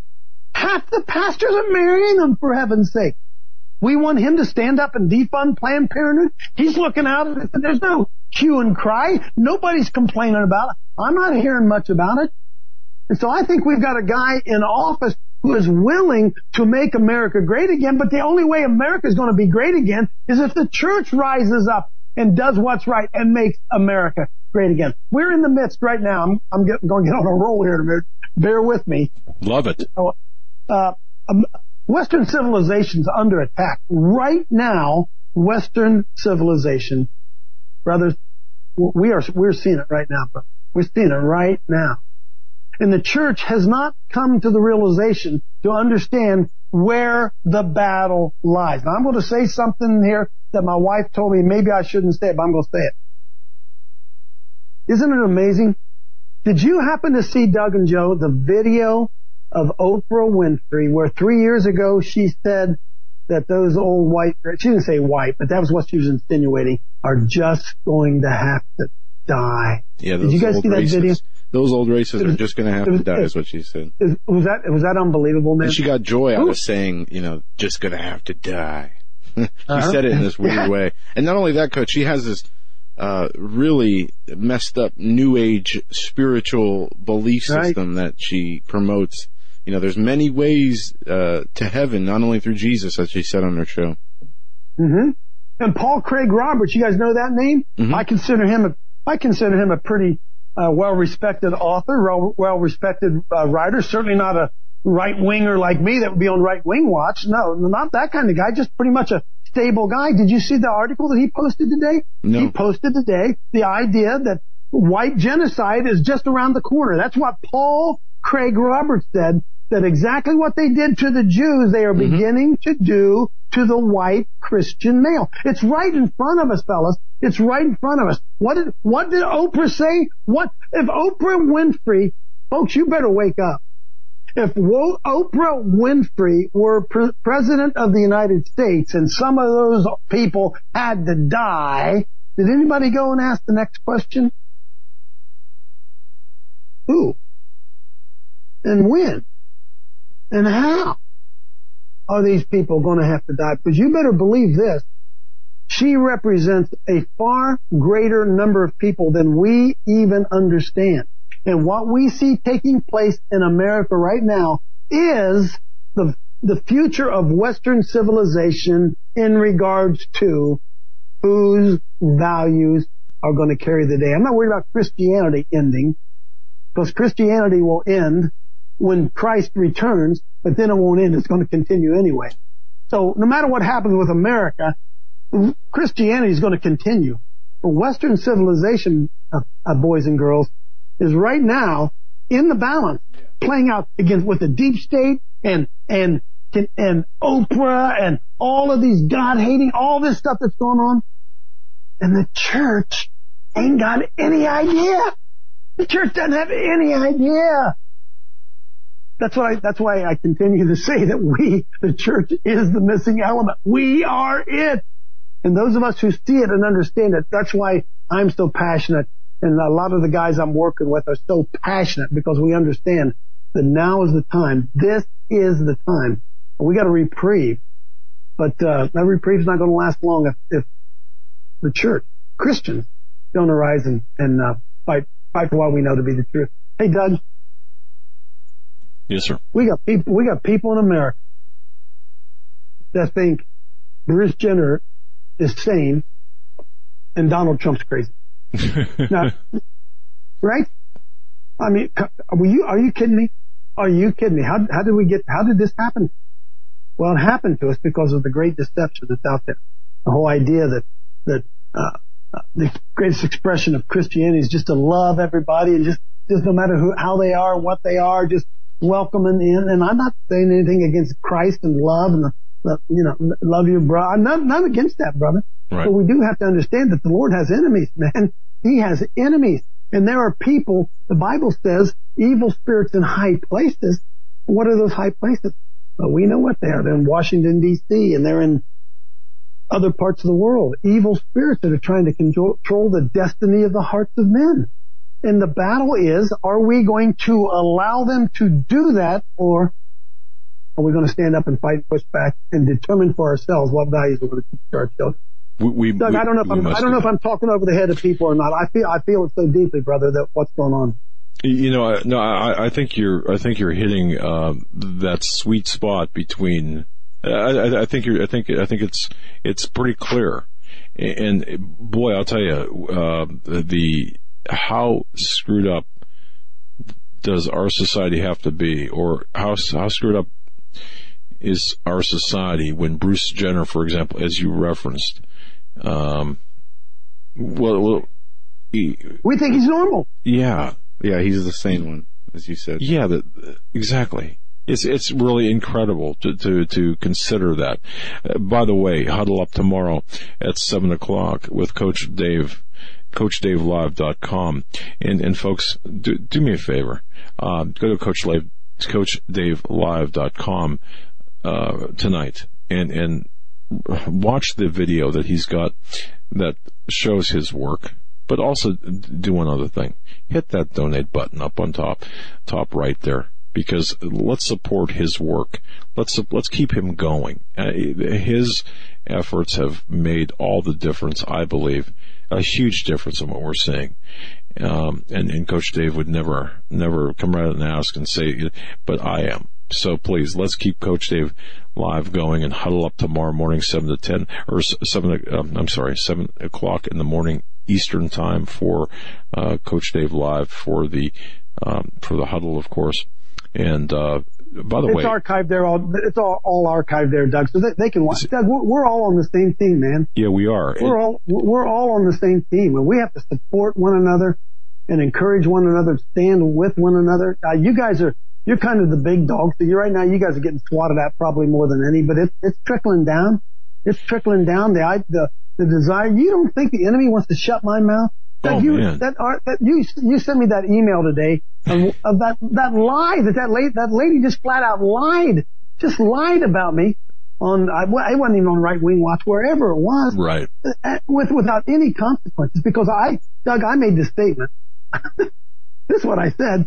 I said, at what point do, do Christians have to rise up and say, I'm not going to, if my tax dollars are going to go fund abortion, I'm not going to pay it anymore when we have to stand before the Lord and give an account for what we've done of our deeds in the flesh, and he says to you, why did you continue to fund that abortion? What am I going to say? So that was the point that I was making. I pay all my taxes. You pay all of your taxes. I hate it. I think it's ungodly. I got a lot of issues with it. But they try to, see, they try to do everything they can and twist everything that you say to make you look as, I don't even know what they try to make, try to well, make you think. Yeah. Yeah, yeah, it, it's it's an amazing thing to to watch the enemies, but but I liked your response um, to that. You know, uh, Joe, I, uh, how did how, how, was that? The devil knows your name. Be glad because the devil knows your name. Yeah, yeah. the devil knows your name. You know, That's right. The devil. The devil yeah. knows my he, he knows my name. He knows Doug and Joe Hagmann. Let's be honest. He he does. You know. So, uh, but boy, as my, as my wife as my wife says, honey, you knew what it was when you picked it up. Exactly, and I and I keep thinking too. Every every time I um, I, I, see an issue or a problem, I hear your voice in, in the back of my head saying, "Well, what do you expect? This is war." Right. I, I, love it, and and you've inspired me in so many levels, and I know so many people. But you know, and that's the thing to Christians. What do you expect? This is war. Uh, we are engaged in, in, in in a war. It's a it's a war of like no other. But mm-hmm. uh, and we have to rise above it. Coach, we only have a, a, few minutes left. Can you tell the audience a little bit about the conference that we're going to be attending oh, yeah. in April? Oh, I'm going. I had to pound myself on the head because I, I was supposed to bring that up too. April 20th through the 22nd. You can, you can find it at CoachDaveLive.com. Uh, we had a conference here in Ohio last year. I just tried it out called Occupy. Interesting, right? Occupy till, till he comes. We had a conference here. I just brought in L.A. Marzulli and, uh, and Russ Dizdar last spring just to see if, you know, if I could do it. And man, we, I thought we'd get a hundred. We had 250, 300 people packed out this little place and we had it. And I said, man, there are people out there that are hungry for the truth. And so I tried to set up what I called the little Midwest group, uh, the Hagmanns and, and, and John Robertson and Paul Begley, who just, just across the border and, uh, uh, uh, Mike Spalding and then Russ Dizdar, who lives here also in Ohio. And then I, I, you know, I felt, I felt so loyal to, um, to L.A. Marzulli because he's been so good. So we invited L.A. to come and, and Mark Trump. If you guys have never heard Mark Trump, Mark Trump is a cyber sleuth. And brother, he'll tell you that you guys got to get him on the show, by the way, Doug. He'll tell you what's going on and oh my goodness. I just, when he opens up that cyber world, what's going on and what, all, all that data. So we're having this April 20th through the 22nd in Canton, Ohio, home of the Pro Football Hall of Fame, Occupy 2018 conference. Uh, go to CoachDaveLive.com. Doug and Joe will be there, and John will be there, and uh, uh, it'll be it'll be a great time. But we think my the theme of my life is that Doug occupy. Right. Come on, man. Boots on the ground. So we want to bring a good conference, but what we want to do with every one of our speakers is say, okay, now you got this information. Here's what you need to do with it. Because we think that the knowledge without the application is faith without works. And so what, uh, that's what I, that's what I'm about, brother. I'm about raising up an army. I'm about raising up people. I'm about boots on the ground. Get out of your church. Let's go earnestly contend for the faith because the devil's kids are doing that. So, uh, you'll be a blessed time if you come. We got room for about 350 people and those tickets are, those tickets are going to go fast. Oh boy, I'll tell you something. I, I love that, that, um, what would you call it? it, it just the uh, when you when you talk about 350 people, that is that that's just enough to to really be able to to uh, to yep. fellowship with people. So yeah, uh, line up, get in early. Um, wow, that's fantastic. I love that. Knowledge without application is faith without works. I love that. That's what it is, brother. Got to take it to the streets. Love you guys. Appreciate you. I hear the music. Appreciate you having me. John, thanks for giving me the time. Eric the Tech, thanks for doing a good job. We've not yet begun to fight, man. Let's let's let's get in the game. God bless you guys. God thanks. bless you. Thank thanks, you so Coach. much. We'll be right back. Stay tuned.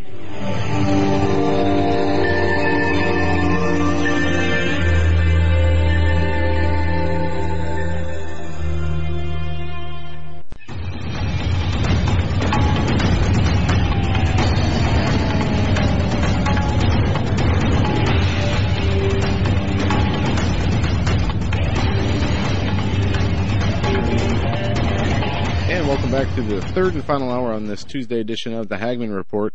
We are joined by Stan Deyo, and we have missed Stan the last few weeks. Thankfully, he is recovering from the flu, and hopefully is all, all on the other side of that. Uh, Stan, it's great to have you on. Well, good to be back. Actually, the flu migrated to pneumonia. Oh, yeah. How are you feeling? Oh, a bit weak, but uh, climbing up the hill. I, I don't think we've had as many emails about any one specific guest than we have had about you. Uh, many, so many people worried about your health, and uh, um, so just know that you're loved. My goodness, you're loved. So, thank you very much, you guys. Yeah. Well, it was an interesting uh, thing. I you never know, but uh, it was uh, a really, really bad sickness, and uh, we went to I went to the doctor and confirmed the fact that it was pneumonia. Plus a virus had hit my eyes. It was just terrible. Yeah, you know, I, I didn't want to disturb anybody there, um, even with an email, because I know when you're ill, it, it just, um, but I, I, when, when you, when I heard about that, I was trying to figure out how did that happen and, and, you know, you know, remember I had a I had a rough cold about six eight did. months ago yeah. that kind of got into my ear, and yeah. uh, I've never had that happen before, but I definitely know that that can happen. And Stan, you're uh, thank Holly because she was keeping yeah, many people updated with uh, email updates. Oh, was she? All right. Uh, thanks, Holly. They said for keeping everybody updated on the condition here. She just smiled and said and waved. Uh, I'll tell you what, it's a good thing she didn't get this, uh, but uh, she's kept me afloat here. Been a really good nurse. Well, that's great. Isn't it? Our our wives are the greatest, really. And uh, you know, we were just talking with Coach Dave Daubenmire and his wife, and and of course my wife and your wife. I mean, such great ladies. Um, wow. Well, that's great. Okay. You know, I, I wasn't uh, listening to the last hour with the coach, but uh, my partner Tim just emailed me and said, "Look, uh, tell the guys that uh, amen to what the coach said." So I don't know what that means, but there you go. okay. Well, thanks. All right. So, yeah, so where do we start after your absence?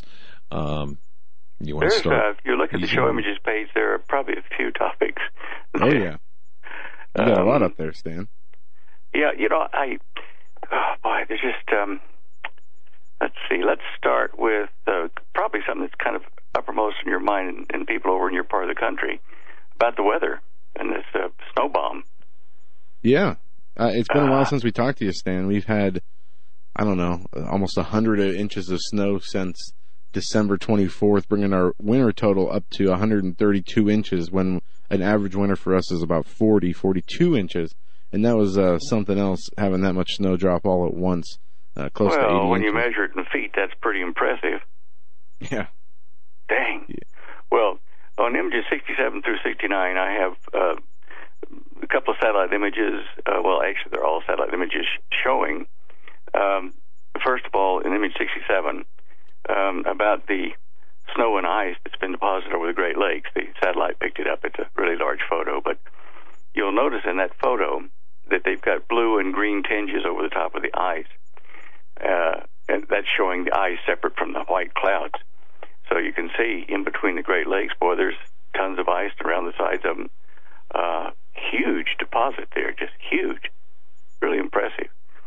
Um, in fact, if you, uh, I think you can link to that and read about it in the, the text underneath that go to that site and see more images and an explanation of how they got this uh, colored image from the satellite taking that uh, that shot.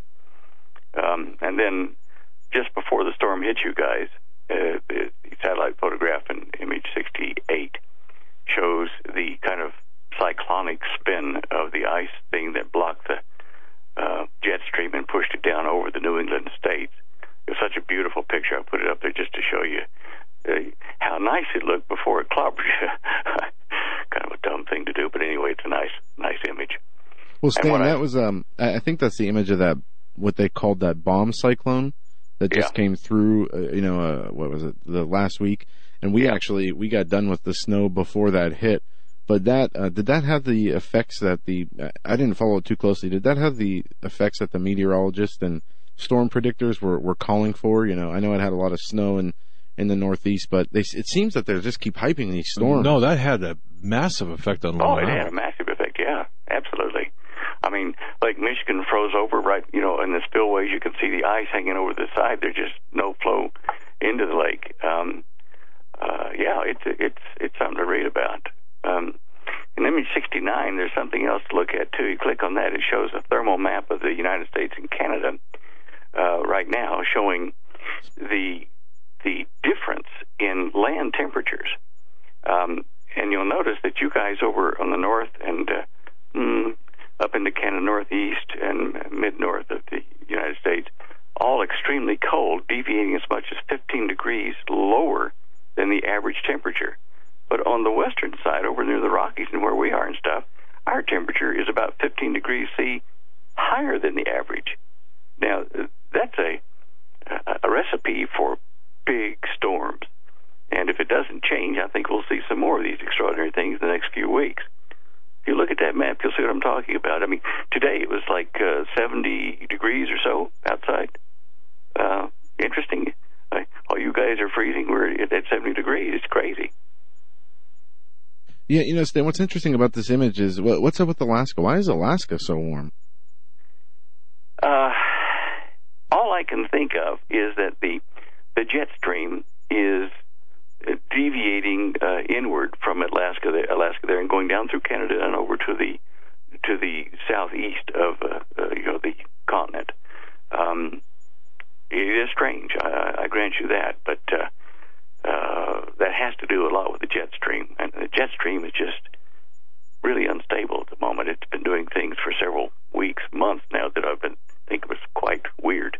Little loops and filaments that formed, and then you know superstorms, and so you know they say okay, it's because um, of the warming of the planet.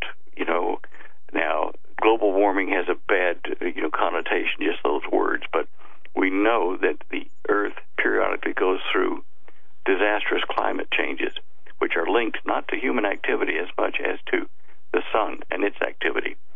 And we've been seeing in this quiet, you know, in quotes, air quotes, this quiet stage of the sun, we've been seeing coronal holes and coronal mass ejections and stuff affecting us directly in our magnetic field and our uh, Earth temperatures. So I think that this is definitely what I've been predicting for years now a, a development of extremes in the weather, just huge extremes in hot and cold, which is a way to generate cyclones, landicanes, uh, hurricanes, you know, everything like that from these tremendously disparate uh, temperatures over the sea and over the land. We're seeing it happen now, and it's not over yet. Yeah, and you know, you talked about the um, ice cover. We're actually getting a, a little bit of, of, a warm up back into the 30s and 40s this week, but it, the cold is uh, it, it's incredible how cold it was not only here but throughout much of uh, the country the last few weeks, where you had even parts of Florida. Tallahassee got their first measurable snowfall in 28 years. You had snow throughout uh, Florida and Georgia and ice storms and whatnot. It was uh, really rough. I even over the uh, New Year break, I texted a friend of mine who is in Florida, in Orlando area, and they said it was 34 degrees. And I think it was around noon, one o'clock. I texted them, and it's uh it's amazing. But you see the you know the the same talking points coming out in the on the talk shows. Oh, it's global warming and this and that, and um, but no, it is something to watch, um, and especially again, stand here where we had that massive snow two day snowstorm of 65 inches. It's um, after a few mild winters. I got to say, this is definitely a punch right back into that cold Arctic type tundra winter that we're used to. Well, you know, um, the um, I use the Big Wobble uh, dot org uh, weather and uh, other type uh, disasters site. A very good source, actually. And if you click on a number of the images I've got, you'll go over to the Big Wobble site. Uh, there's one. Uh, let's see, what image number is that? Uh, image number 55. Uh, and that shows a picture there you'll see of Lake Michigan frozen over, I was telling you about.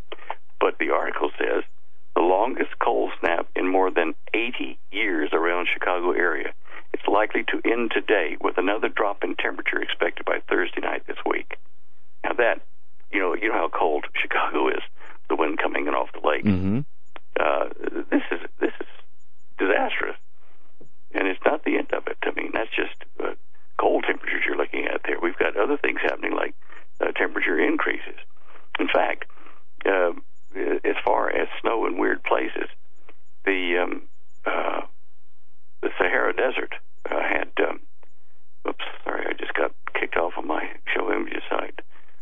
Okay, come on, come back. Okay, anyway, in the Sahara Desert there, you'll see a picture of that in image uh, 53. You see snow in the desert. Now, you know, normally uh, in that place there in Algeria, which is kind of the beginning of the Sahara, you you see hot temperatures, you know, scorching temperatures, uh, like you know, up in 110 to 120 degree Fahrenheit. But here we have snow, and this this is astounding. Um, and then you look over at the next picture in 54, uh, you see that uh, uh, that uh, lightning strikes are were hitting Sydney, knocking out power, and the temperatures were approaching 117 degrees Fahrenheit. It was melting the tar in the roads there. It just, Man. you know, it, it, the mind just boggles. And in image 58, you see thousands of these little flying fox or you know bats, babies, died after temperatures reached uh, uh, 47 degrees C, which is probably around uh, about 114 degrees uh, Fahrenheit. Now, these these things are in in complete opposition to these cold disasters we're seeing. It just reinforces what I've been warning about. We're we're seeing tremendous, you know, in the temperatures across the planet and water supplies and things like that. You know, places are drying up. Yeah, just it's it, amazing. Yeah, just like those images they were from about 58 to 57, at least those. They'll take you over to that uh, wobble dot uh, wobble dot org site, which I find very uh, efficient and uh, you know a good source of information on on what we're uh, going through it's a good place to you know to drop in daily. I think just to see what they've got. It's really amazing, and, and you can see through images like you know 59 and 60, where you know you got New Mexico or Gulf of Mexico and Florida under freeze warnings. That's the Gulf of Mexico because of that blast of air that came from the the solar wind dropping down that far, which is just incredible. And over in Kenya, uh, they're looking at above 104 degrees temperatures going to run for several days, maybe in a week next month. Uh, they're already predicting that, and uh, you know people can't survive in that. It's so humid over in that area. I think it's probably wow. going to even move over toward India and uh, Indonesia, as far as I can see on the map. So get ready, hmm. guys. So, so in, in the long term, what does this tell? I, I, how, what does this tell us? How do you read this? Um, well, aside from I, I read, as, as I said before, we're going to undergo climatic change due to changes in the sun. The sun is not as stable as you know the media would give you, uh, uh, you know, will give you the impression because um, they base the age of the sun on the speed of light and the age of the universe, says for being 15 billion years. And our, our sun will go, uh, you know, red giant in oh another five billion years, so don't worry about it. But when you adjust the timing of the age of the universe due to the speed of light, which we can calculate back to the Big Bang, we know that the age of the universe is greatly condensed down to tens of thousands, maybe 100,000 years or so by this, this curve that you can generate. Um, and if that's the case, our sun may be kind of playing with the idea of throwing off a shell, you know, the outer shell of it, blasting this the debris out through our solar system and out beyond. And this can, when it happens, it can happen in in, in days. I mean, I recorded one that was uh, on the the NASA imagery. Uh, I think it was from uh, the Hubble telescope, which showed the same kind of thing happening in a distant star system where it blew off a shell and it went out throughout the entire um, the stellar you know orbits of all the planets there in that system within a matter of weeks. It just cleaned house. So when I see our sun misbehaving like this, it does give me pause, thinking, okay, we we know since 1992 there have been at least two new ultraviolet frequencies coming out of the sun, telling us that the the nuclear chemistry that we thought we knew about the sun is not quite the same because it's producing things now that it shouldn't. And it's gotten worse since 1992. Other things have been happening. Um, I, you know, I know the Russians said this back in, oh gosh, the 70s, uh, maybe the early 80s, that the sun has consumed half of its hydrogen supply, so it's on the downside of consuming this uh, fission reaction, uh, fission fusion reaction, and going to go to a full fusion reaction uh, with a helium reaction uh, when it changes. So when I look at biblical prophecy about a cloud enveloping the sun and blocking the light, where did that cloud come from? Did it drift in from outer space, or did it uh, form around the whole sun because of these phase state changes? And then it says the sun, the light of the sun will be, um, you know, seven times brighter in the daytime for a period of time. Now that might be an hour, it might be weeks, but uh, if you look at the, what that means, it could only be a few minutes or an hour or so like that, because otherwise it would burn the whole planet. The prophecies also say that, that when the sun goes bright like that, that one third of the Earth's surface will be burned. Now, that's because you know, we know that at any point in time, one third of the surface area of the planet facing the sun is uh, getting light from the sun.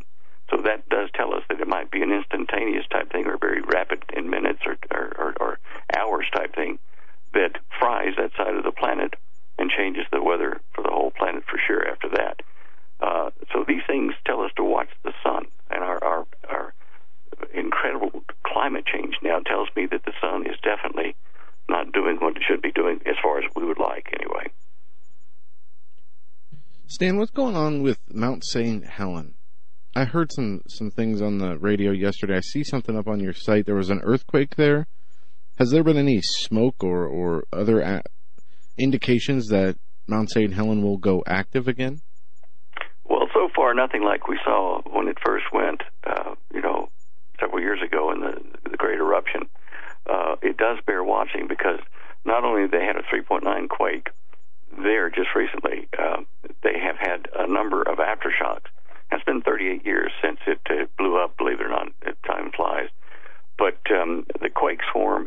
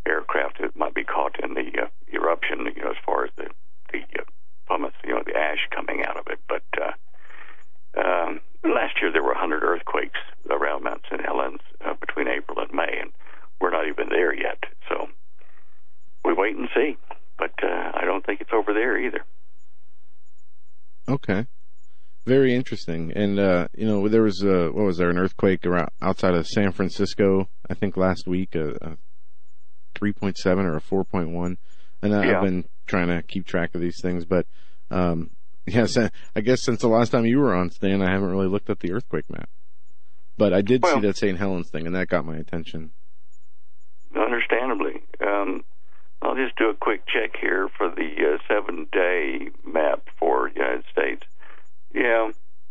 not too much activity.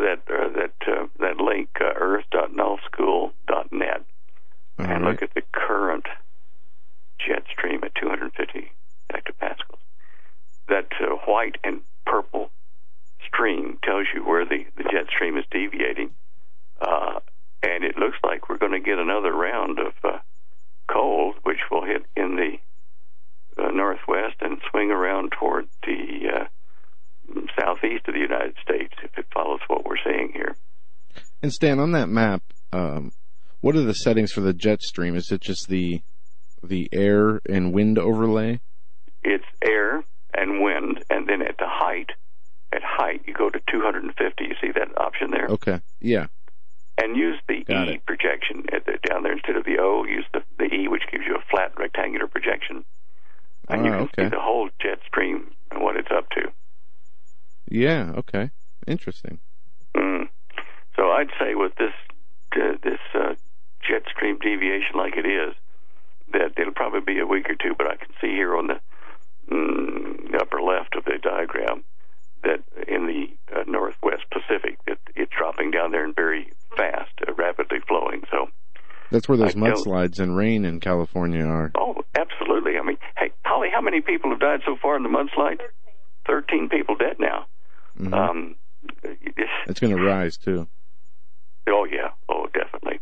That would be a horrible way to die, by the way. I mean, yeah, drowning in yeah. mud. I know it, it, California is. You know, I, I'm concerned when you start seeing the mudslides. You've got uh, water intrusion in various places and uh, tremors. Uh, are we starting to see the front edge of more severe seismic activity in Colorado, in California? I don't know. Yeah, good uh, point. Hmm. Yeah.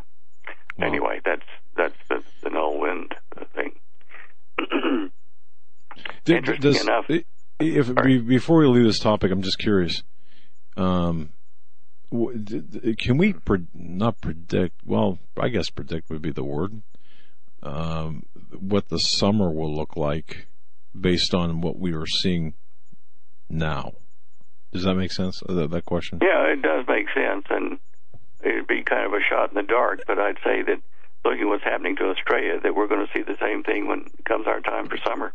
And that that that kind of was where I was going with that question because uh, the extremes, yeah. just just seeing the extremes here in the winter, um, and then we, yeah, okay, wow. My yeah, uh, you can be forgiven for thinking global warming. Are you kidding? Sixty-five inches of snow. yeah, yeah. But but, is but a sign. But but it's the sun, though. I mean, the bottom line is, um, it's not just global warming; it's solar system warm, warming. Yeah, right. Definitely. Yeah.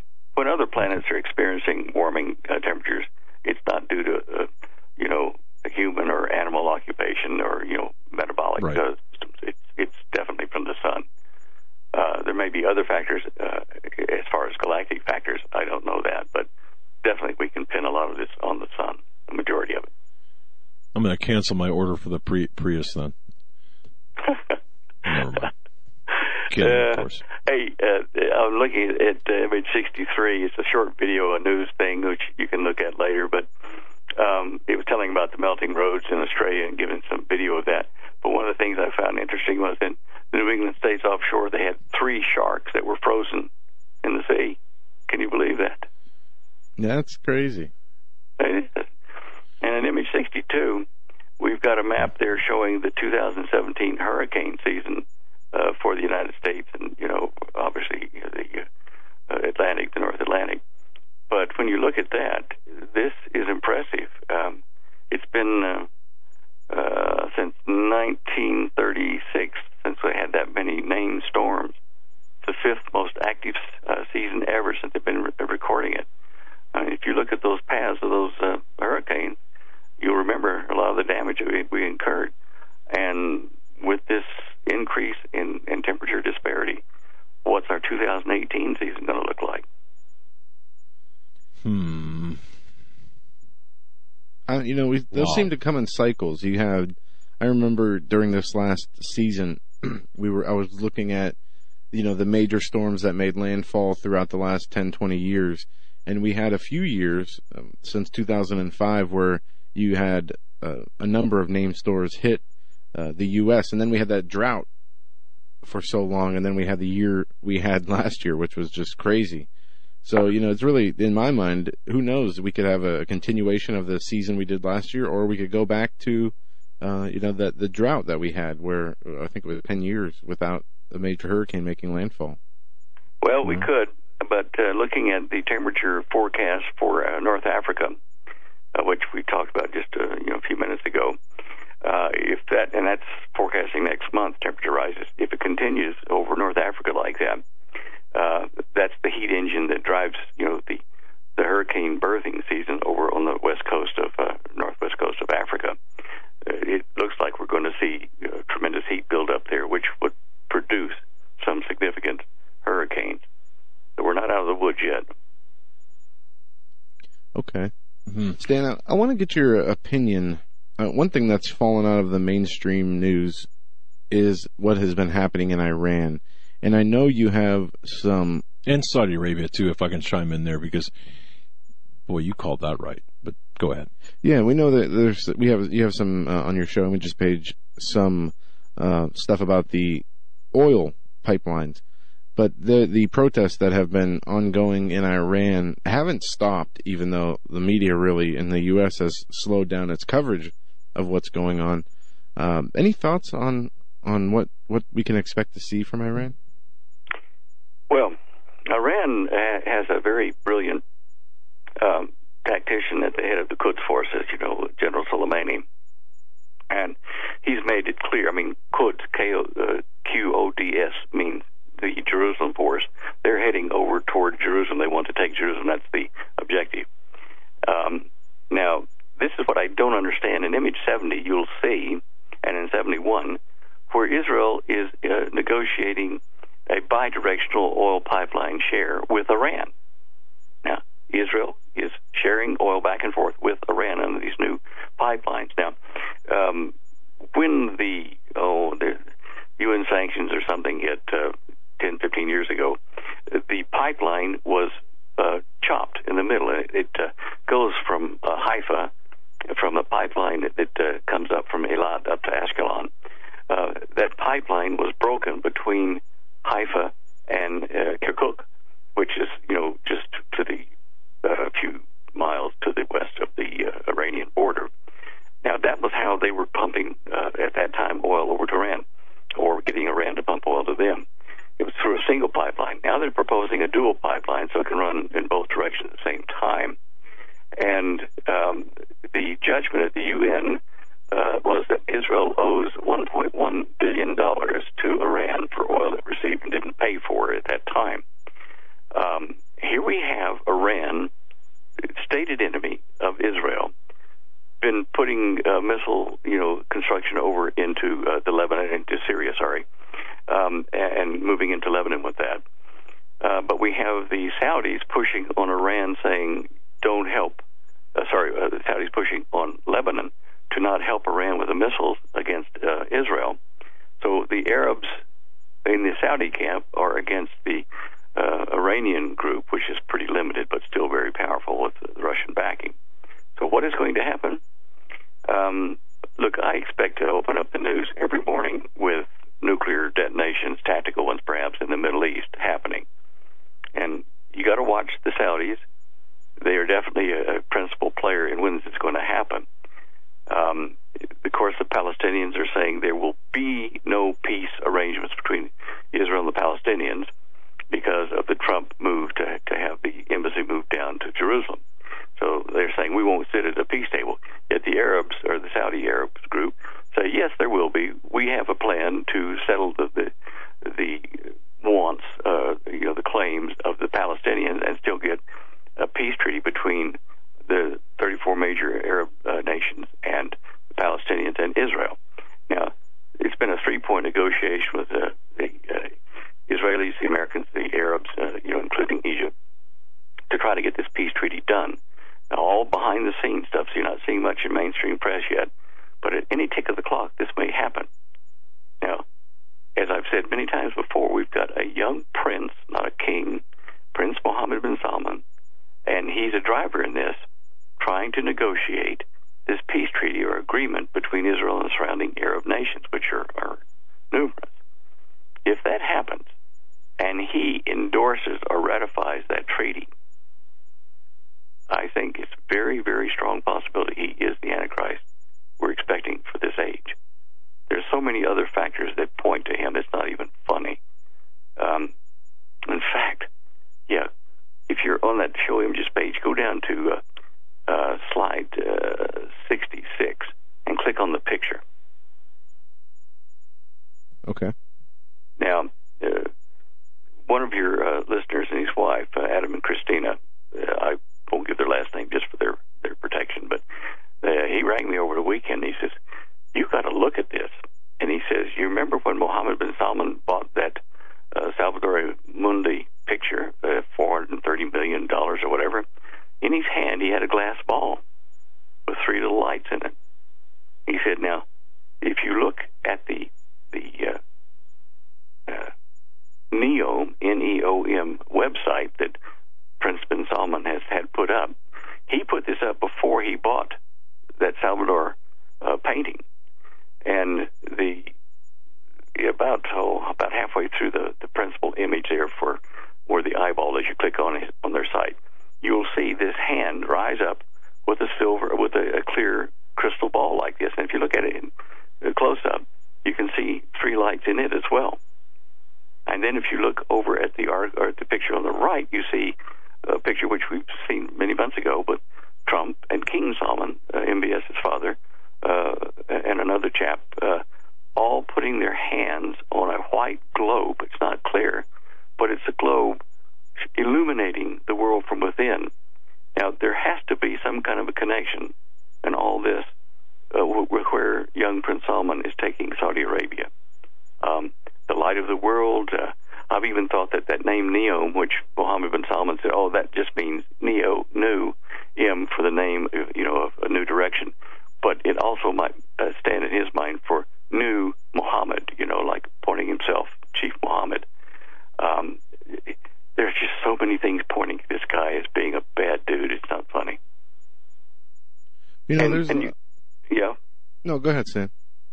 You know, that guy, the other guy in the picture is Al Sisi from Egypt. I was telling you that was part of the thing. Sorry, what were you going to say, uh, Joe? You know, there's a lot of speculation with what is going on in Saudi Arabia and with Saudi Arabia's anti-corruption uh, sweep that it has some kind of implications to corruption in D.C. here in the U.S. and uh, obviously that that's yet to be seen. But the uh, concerns about the, the possible Antichrist, um, I, I, find that very interesting. And, and this crystal ball picture, wasn't this the Leonardo da Vinci painting that they bought yes. for? Okay. Yeah, he and, bought that after he uh, announced he was going to build Neo and after they put up the website. But his fascination with that crystal ball thing, you know, for him to pay that, it must be a very important link to what he's going to do. Now, remember, Neo is going to be placed over the side of where the, the real Mount Sinai is and where Moses and, and the, the tribes all wandered around in there in that area during the, the, the 40 years in the desert. He's going to place Neom right on top of that. And for him to use a picture of the Christ with that crystal ball, you know, announcing this Neom city, it's almost like a, a slap in the face to Jesus. Do you see what I'm saying? Yeah, absolutely. Yeah. I mean, mm-hmm. obviously he's he's a Muslim. He doesn't believe uh, that Jesus is the Savior and the Son of God. So, what else? What other reasons would he be um, interested in that play painting? an important part. I mean, you just don't pay four hundred thirty million dollars for a painting unless it has a, a real big use in what you're planning. Yeah, you know, that would go for most people, Stan, but these people with these trillions of dollars, these Saudi princes with billions and trillions of dollars, I don't know, but I would, I definitely, uh, agree with, with your analysis of this. Um, cause I would have never even put that, the crystal ball things, uh, together. Well, I didn't until I got that phone call this weekend, you know, from Adam, and uh, I looked, I listened to him. I thought, "Holy cow, he's right," you know. So, you know, it takes all of us as a family working together to get to the, the pieces of the puzzle together, but this is just another one that we need to kind of have a look at.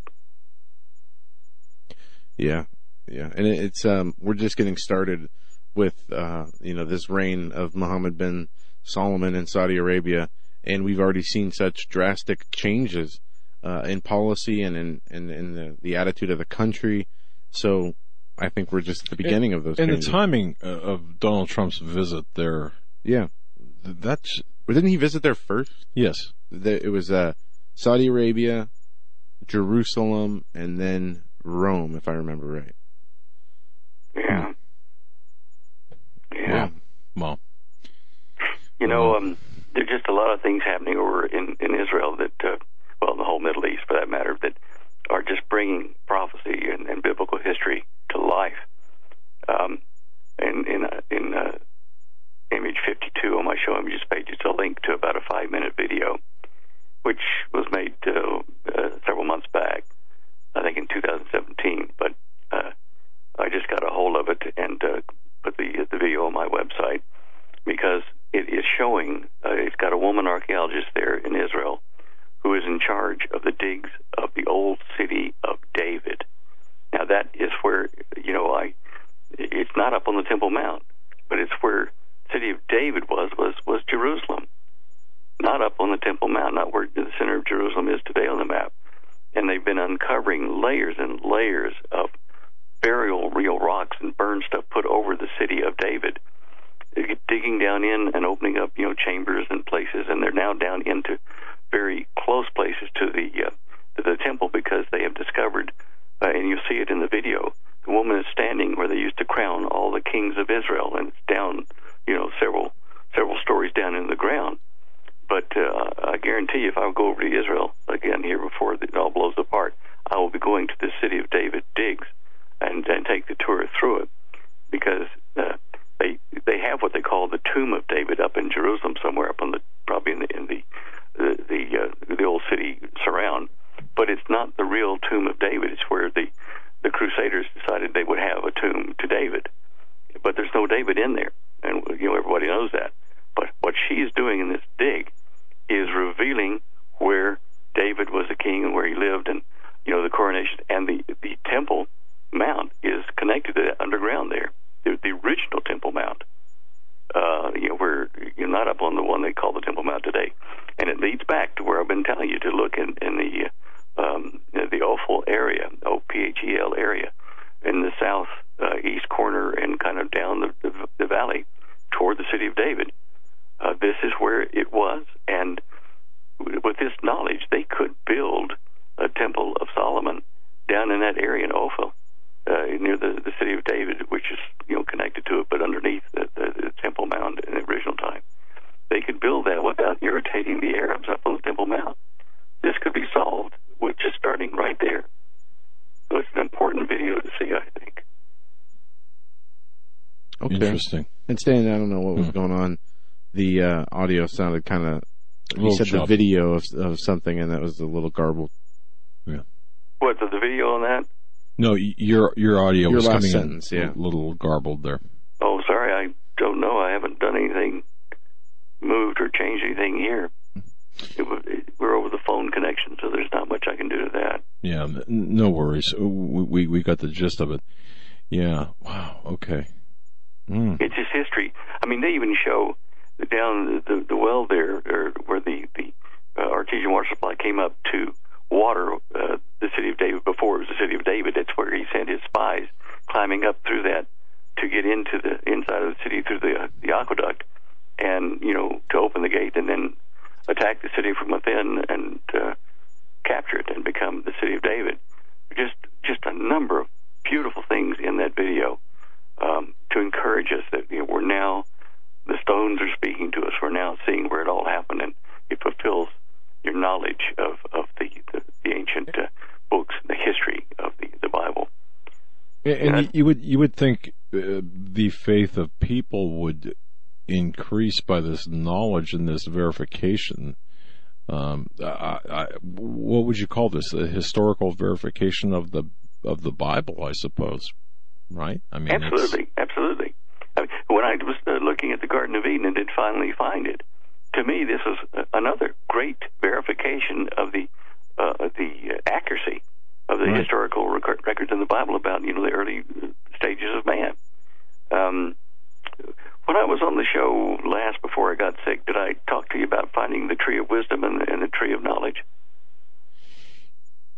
Uh, I, I don't. Uh, you had mentioned uh, to my to my memory, you had mentioned it but it was I, I think it was toward the end. Uh, no, to answer your question, I don't believe we got into that discussion. Yeah, I, I wasn't remember sure that either. I wanted to show you in images 46 through 48. I was analyzing the floor of the Ngoro crater, which was the Garden of Eden, where you know where everything was captured in there, where man was uh, set down after he'd been created. And in image 46, uh, it's an overview, the satellite view of the whole crater. And if you click on that, that image of that, you'll see two things in that image. You'll see uh, the text that says trees with a yellow arrow pointing down, and you'll see river rising from Eden, and an arrow in the upper right hand corner. Now, uh, people who study the ancient Hebrew realize that the river that came forth from Eden to water the garden, in the Hebrew, the verb means to come up from found when I was searching the Garden of Eden a 20 acre mm, kind of marshy area, which used to be a tremendous geyser coming up from the land of Eden, which was to the west of there where the Lake Victoria is. The water was superheated by the subterranean magma fields because there's like 40 volcanoes around the whole area. And the, the heated water gushed up in this 20 acre opening and formed the pathways for the four great rivers that came out of Eden and went around various other countries. So uh, I'll show you more of that in a minute. But where the trees are is something that I knew was there, but had never paid much attention to it. And then I started, uh, if you go back to uh, image 49 now, or 47, sorry, 47. Um, and this is a raised area. Um, I forget the name of it, Intikaki or something like that uh, uh, dome. And it's a raised area um, about 245 acres, about uh, seven tenths of a mile in diameter. Now, when I looked at this, I realized it was a very uniform raised area, which could have been formed from natural resources, you know, natural actions, but it was a perfect place to be seen from within the Ngoro crater from most of the, the, the corners of it because it raised up enough that you could see this area. Now, I thought back to God saying to Adam and Eve, now, of these two trees here, don't eat of the fruit. You know, don't don't uh, violate that. And it would have been something that stood out in the landscape, saying, "Over there, that's where the trees are. Do not go there and, and eat of the fruit."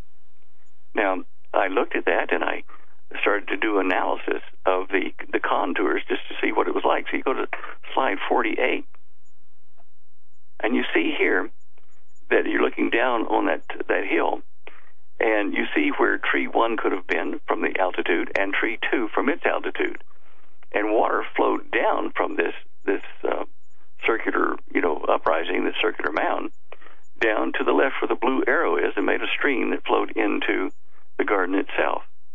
Now, um, this wasn't the, the the river that, of course, split into four great rivers, but this was watering inside the valley floor from uh, sources that could have been from the uh, upper ridge, you know, which is to the north of this area here. Uh, now let's go back over to that thing and go to, um, uh, let's see, slide 43, I think it is. There we go. Oh, come on. Oh, goodness gracious. Sometimes this thing gives me a little bit of irritation. okay, let's go down to slide 43. Now, slide 43 is part of what I was telling you just a few sentences ago about the river comes forth, you know, from the land of Eden up. And you'll see that in the pink it says to come to come out, to come forth, not to flow out, to come out. Um, which it also means to, what comes forth from the field. And then it's the source of a river rises in Deuteronomy. They use that same uh, texture. These are the the uh, the pieces of the Hebrew that we looked at to see that it actually did come up out of as a source of a river, but it was a, a describing uh, a, a geyser, a super geyser. So anyway, if you want to look at that later and chase it up, you can. But that uh, tells us that. Okay. So so uh, that gives us the envir- uh, the environment of really the Garden of Eden. Um, yes. That's okay. Now go to slide 44, the next to that and you'll see that um, I've uh, zoomed in a bit on on uh, Google Earth to show you that 20 acre geyser, uh, geyser basin where the four rivers came from. Now you'll see that light green area. That's the 20 acre area there. There are still little um, geyser type thing or, or, or fountains that, that flow in that area. But but uh, when it was really active, it blew up water incredibly, just a huge amount. And that's about 9,500 feet in altitude, which once the water accumulated there and then filled that basin and flowed off the sides of the the uh, Garden of Eden uh, structure, uh, the northern part of it here, it you can see in the top of the image where it chewed a hole through the, the mountainside there and down, and that formed three of the great rivers of uh, that came from Eden and went around three different lands. The other one uh, went south of there and uh, went off uh, to the lower right to form, uh, you know, the the, the closest uh, surround around Madagascar, which at the time was, uh, I think, uh, the land of gold, uh, which Solomon did track down saying um, and looking now then closer at image 45, you can see the little uh, marks inside that geyser basin where there are uh, water holes and uh, dwellings and things there now today to take advantage of some of the water that comes up. These are pretty uh, current uh, images. I think this is from 2017 this year from the Airbus photographs. Yeah. Very interesting. Yes. Um, actually, um, I've got a young couple that contacted me, some of your listeners, um, that are um, very interested in the Garden of Eden, and we got to talking. I found out that they were in the jewelry business, and I said, "Hey, you know, I'm working with a guy down there with uh, Pendaley, um, uh, Amos of Elgon Tours. You can see his uh, him and his wife in, in slide 51. I'm working with them about getting some of the red dust out of the Garden of Eden and being able to put in little vials for people to, to have and witness with. Um, we're still clearing the uh, with the Ngoro Conservancy to get permission to get two pounds of that dirt back over here so that we can do it because normally they will not allow anything from inside the, the Garden of Eden crater there to be taken out and shipped overseas or anything.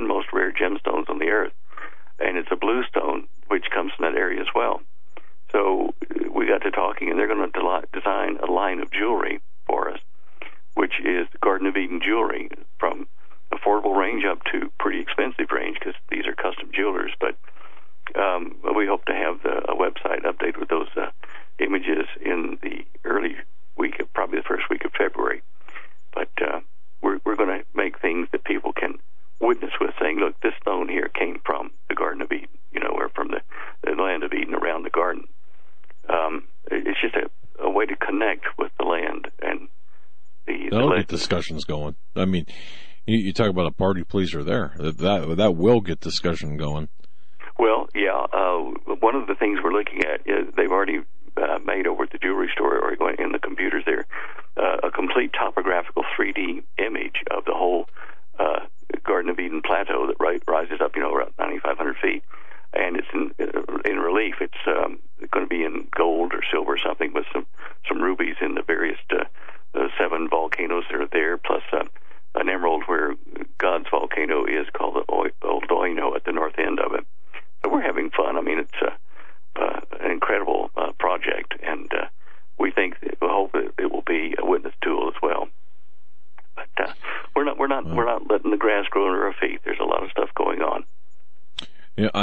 Yeah, I guess not. Now, now, how about your EMP protectors? If I if I can bring that up, uh, um, your the production on on your EMP uh, protection devices yes, for yes. homes and businesses.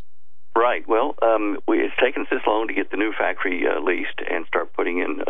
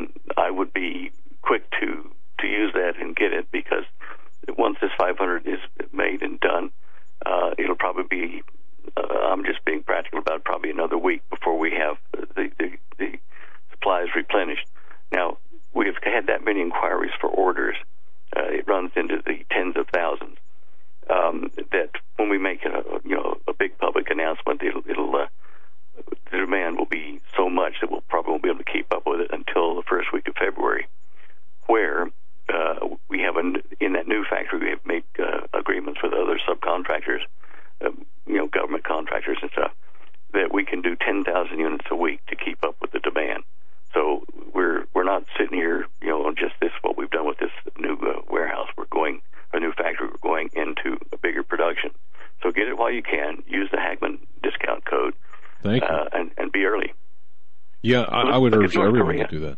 Uh, look at North Korea. I mean, you know, if you look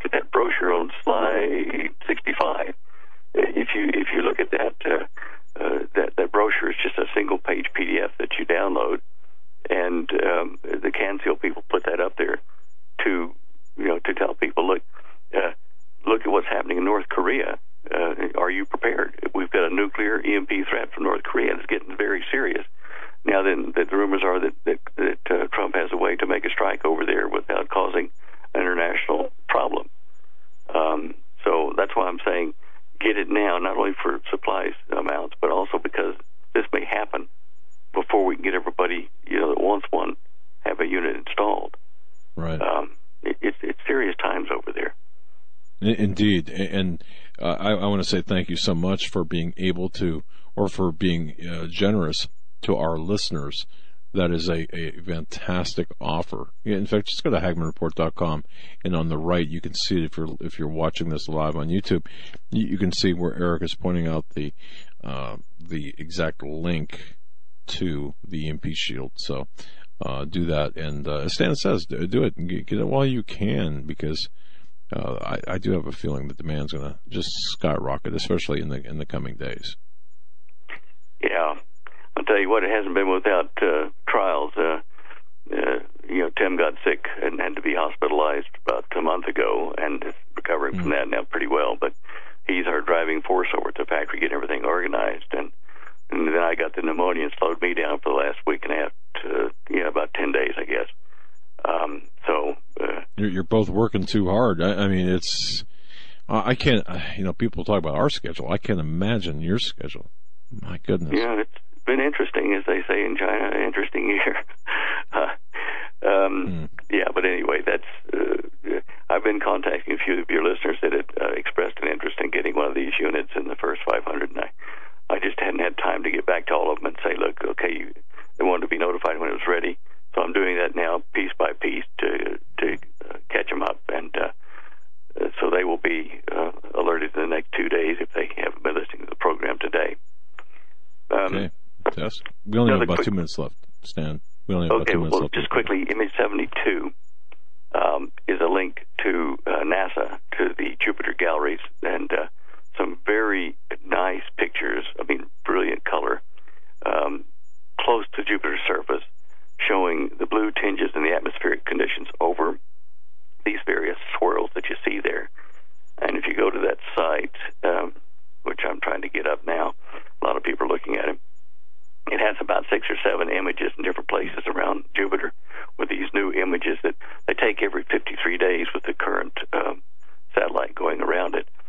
Um, and uh, that that picture there that I take you to there takes you to about one, two, three, yeah, four, five, six of them, and uh, to Europa as well. But anyway, just uh, a new update on some of the imagery coming into NASA from the uh, planet Jupiter. It, uh, it's beautiful, actually. The, the blue haze and stuff over these uh, areas there where the swirls are. It's not like the grid, the great red spot and stuff like that. It's uh, uh, yeah. nicer, closer up type uh, looks at the storms that are occurring in the atmosphere there. Anyway, that's that's the last of those things I've got there to talk about today. I think. Have I missed anything, guys? Man, you did it, Stan. You actually you actually took us uh, here within 60 seconds of the close of our program. Unbelievable material, and, and you didn't waste any time at all. To uh, you covered a lot of ground, and we really appreciate that. And again, I just just want to make sure our listeners, I mean, make sure you know that our listeners and, and we, of course, have been praying for you and and uh, and Holly as well because, man, you know, I, am glad you're you're recovered. Thank, Thank you, you guys. You know. Well, I'm still on the road, but uh, yeah, it, it's good, and I appreciate the prayers, and so does Holly. We're getting there. Well, it's it's good to have you back. Yes, and, it is. And it's now it feels like a Tuesday. All right. Well, happy Tuesday, guys. All right. Thank you, Stan. And God bless you, Holly, and to the four legged friends over there at the Deyo household. All right, that'll do it for us tonight. Good, good night, Stan. Um, that'll do it for us tonight. What a great program! What a, what a fantastic! Uh, seriously, it was so great to have Stan back, and of course, Coach Dave Daubenmire. What a fantastic, uh, just a, just a great show. And thank you so much for tuning in, and thank you so much for supporting us, and for keeping us in um, in business. And uh, you know, we're not going to squander that trust at any time we really appreciate everything that you do. May God bless each and every one of you. Stay safe, and tomorrow we're going to be back. 9 o'clock, Doug Hagmann Radio Show, 2 o'clock, John and Joe, and then, of course, our flagship show at 7 o'clock. God bless.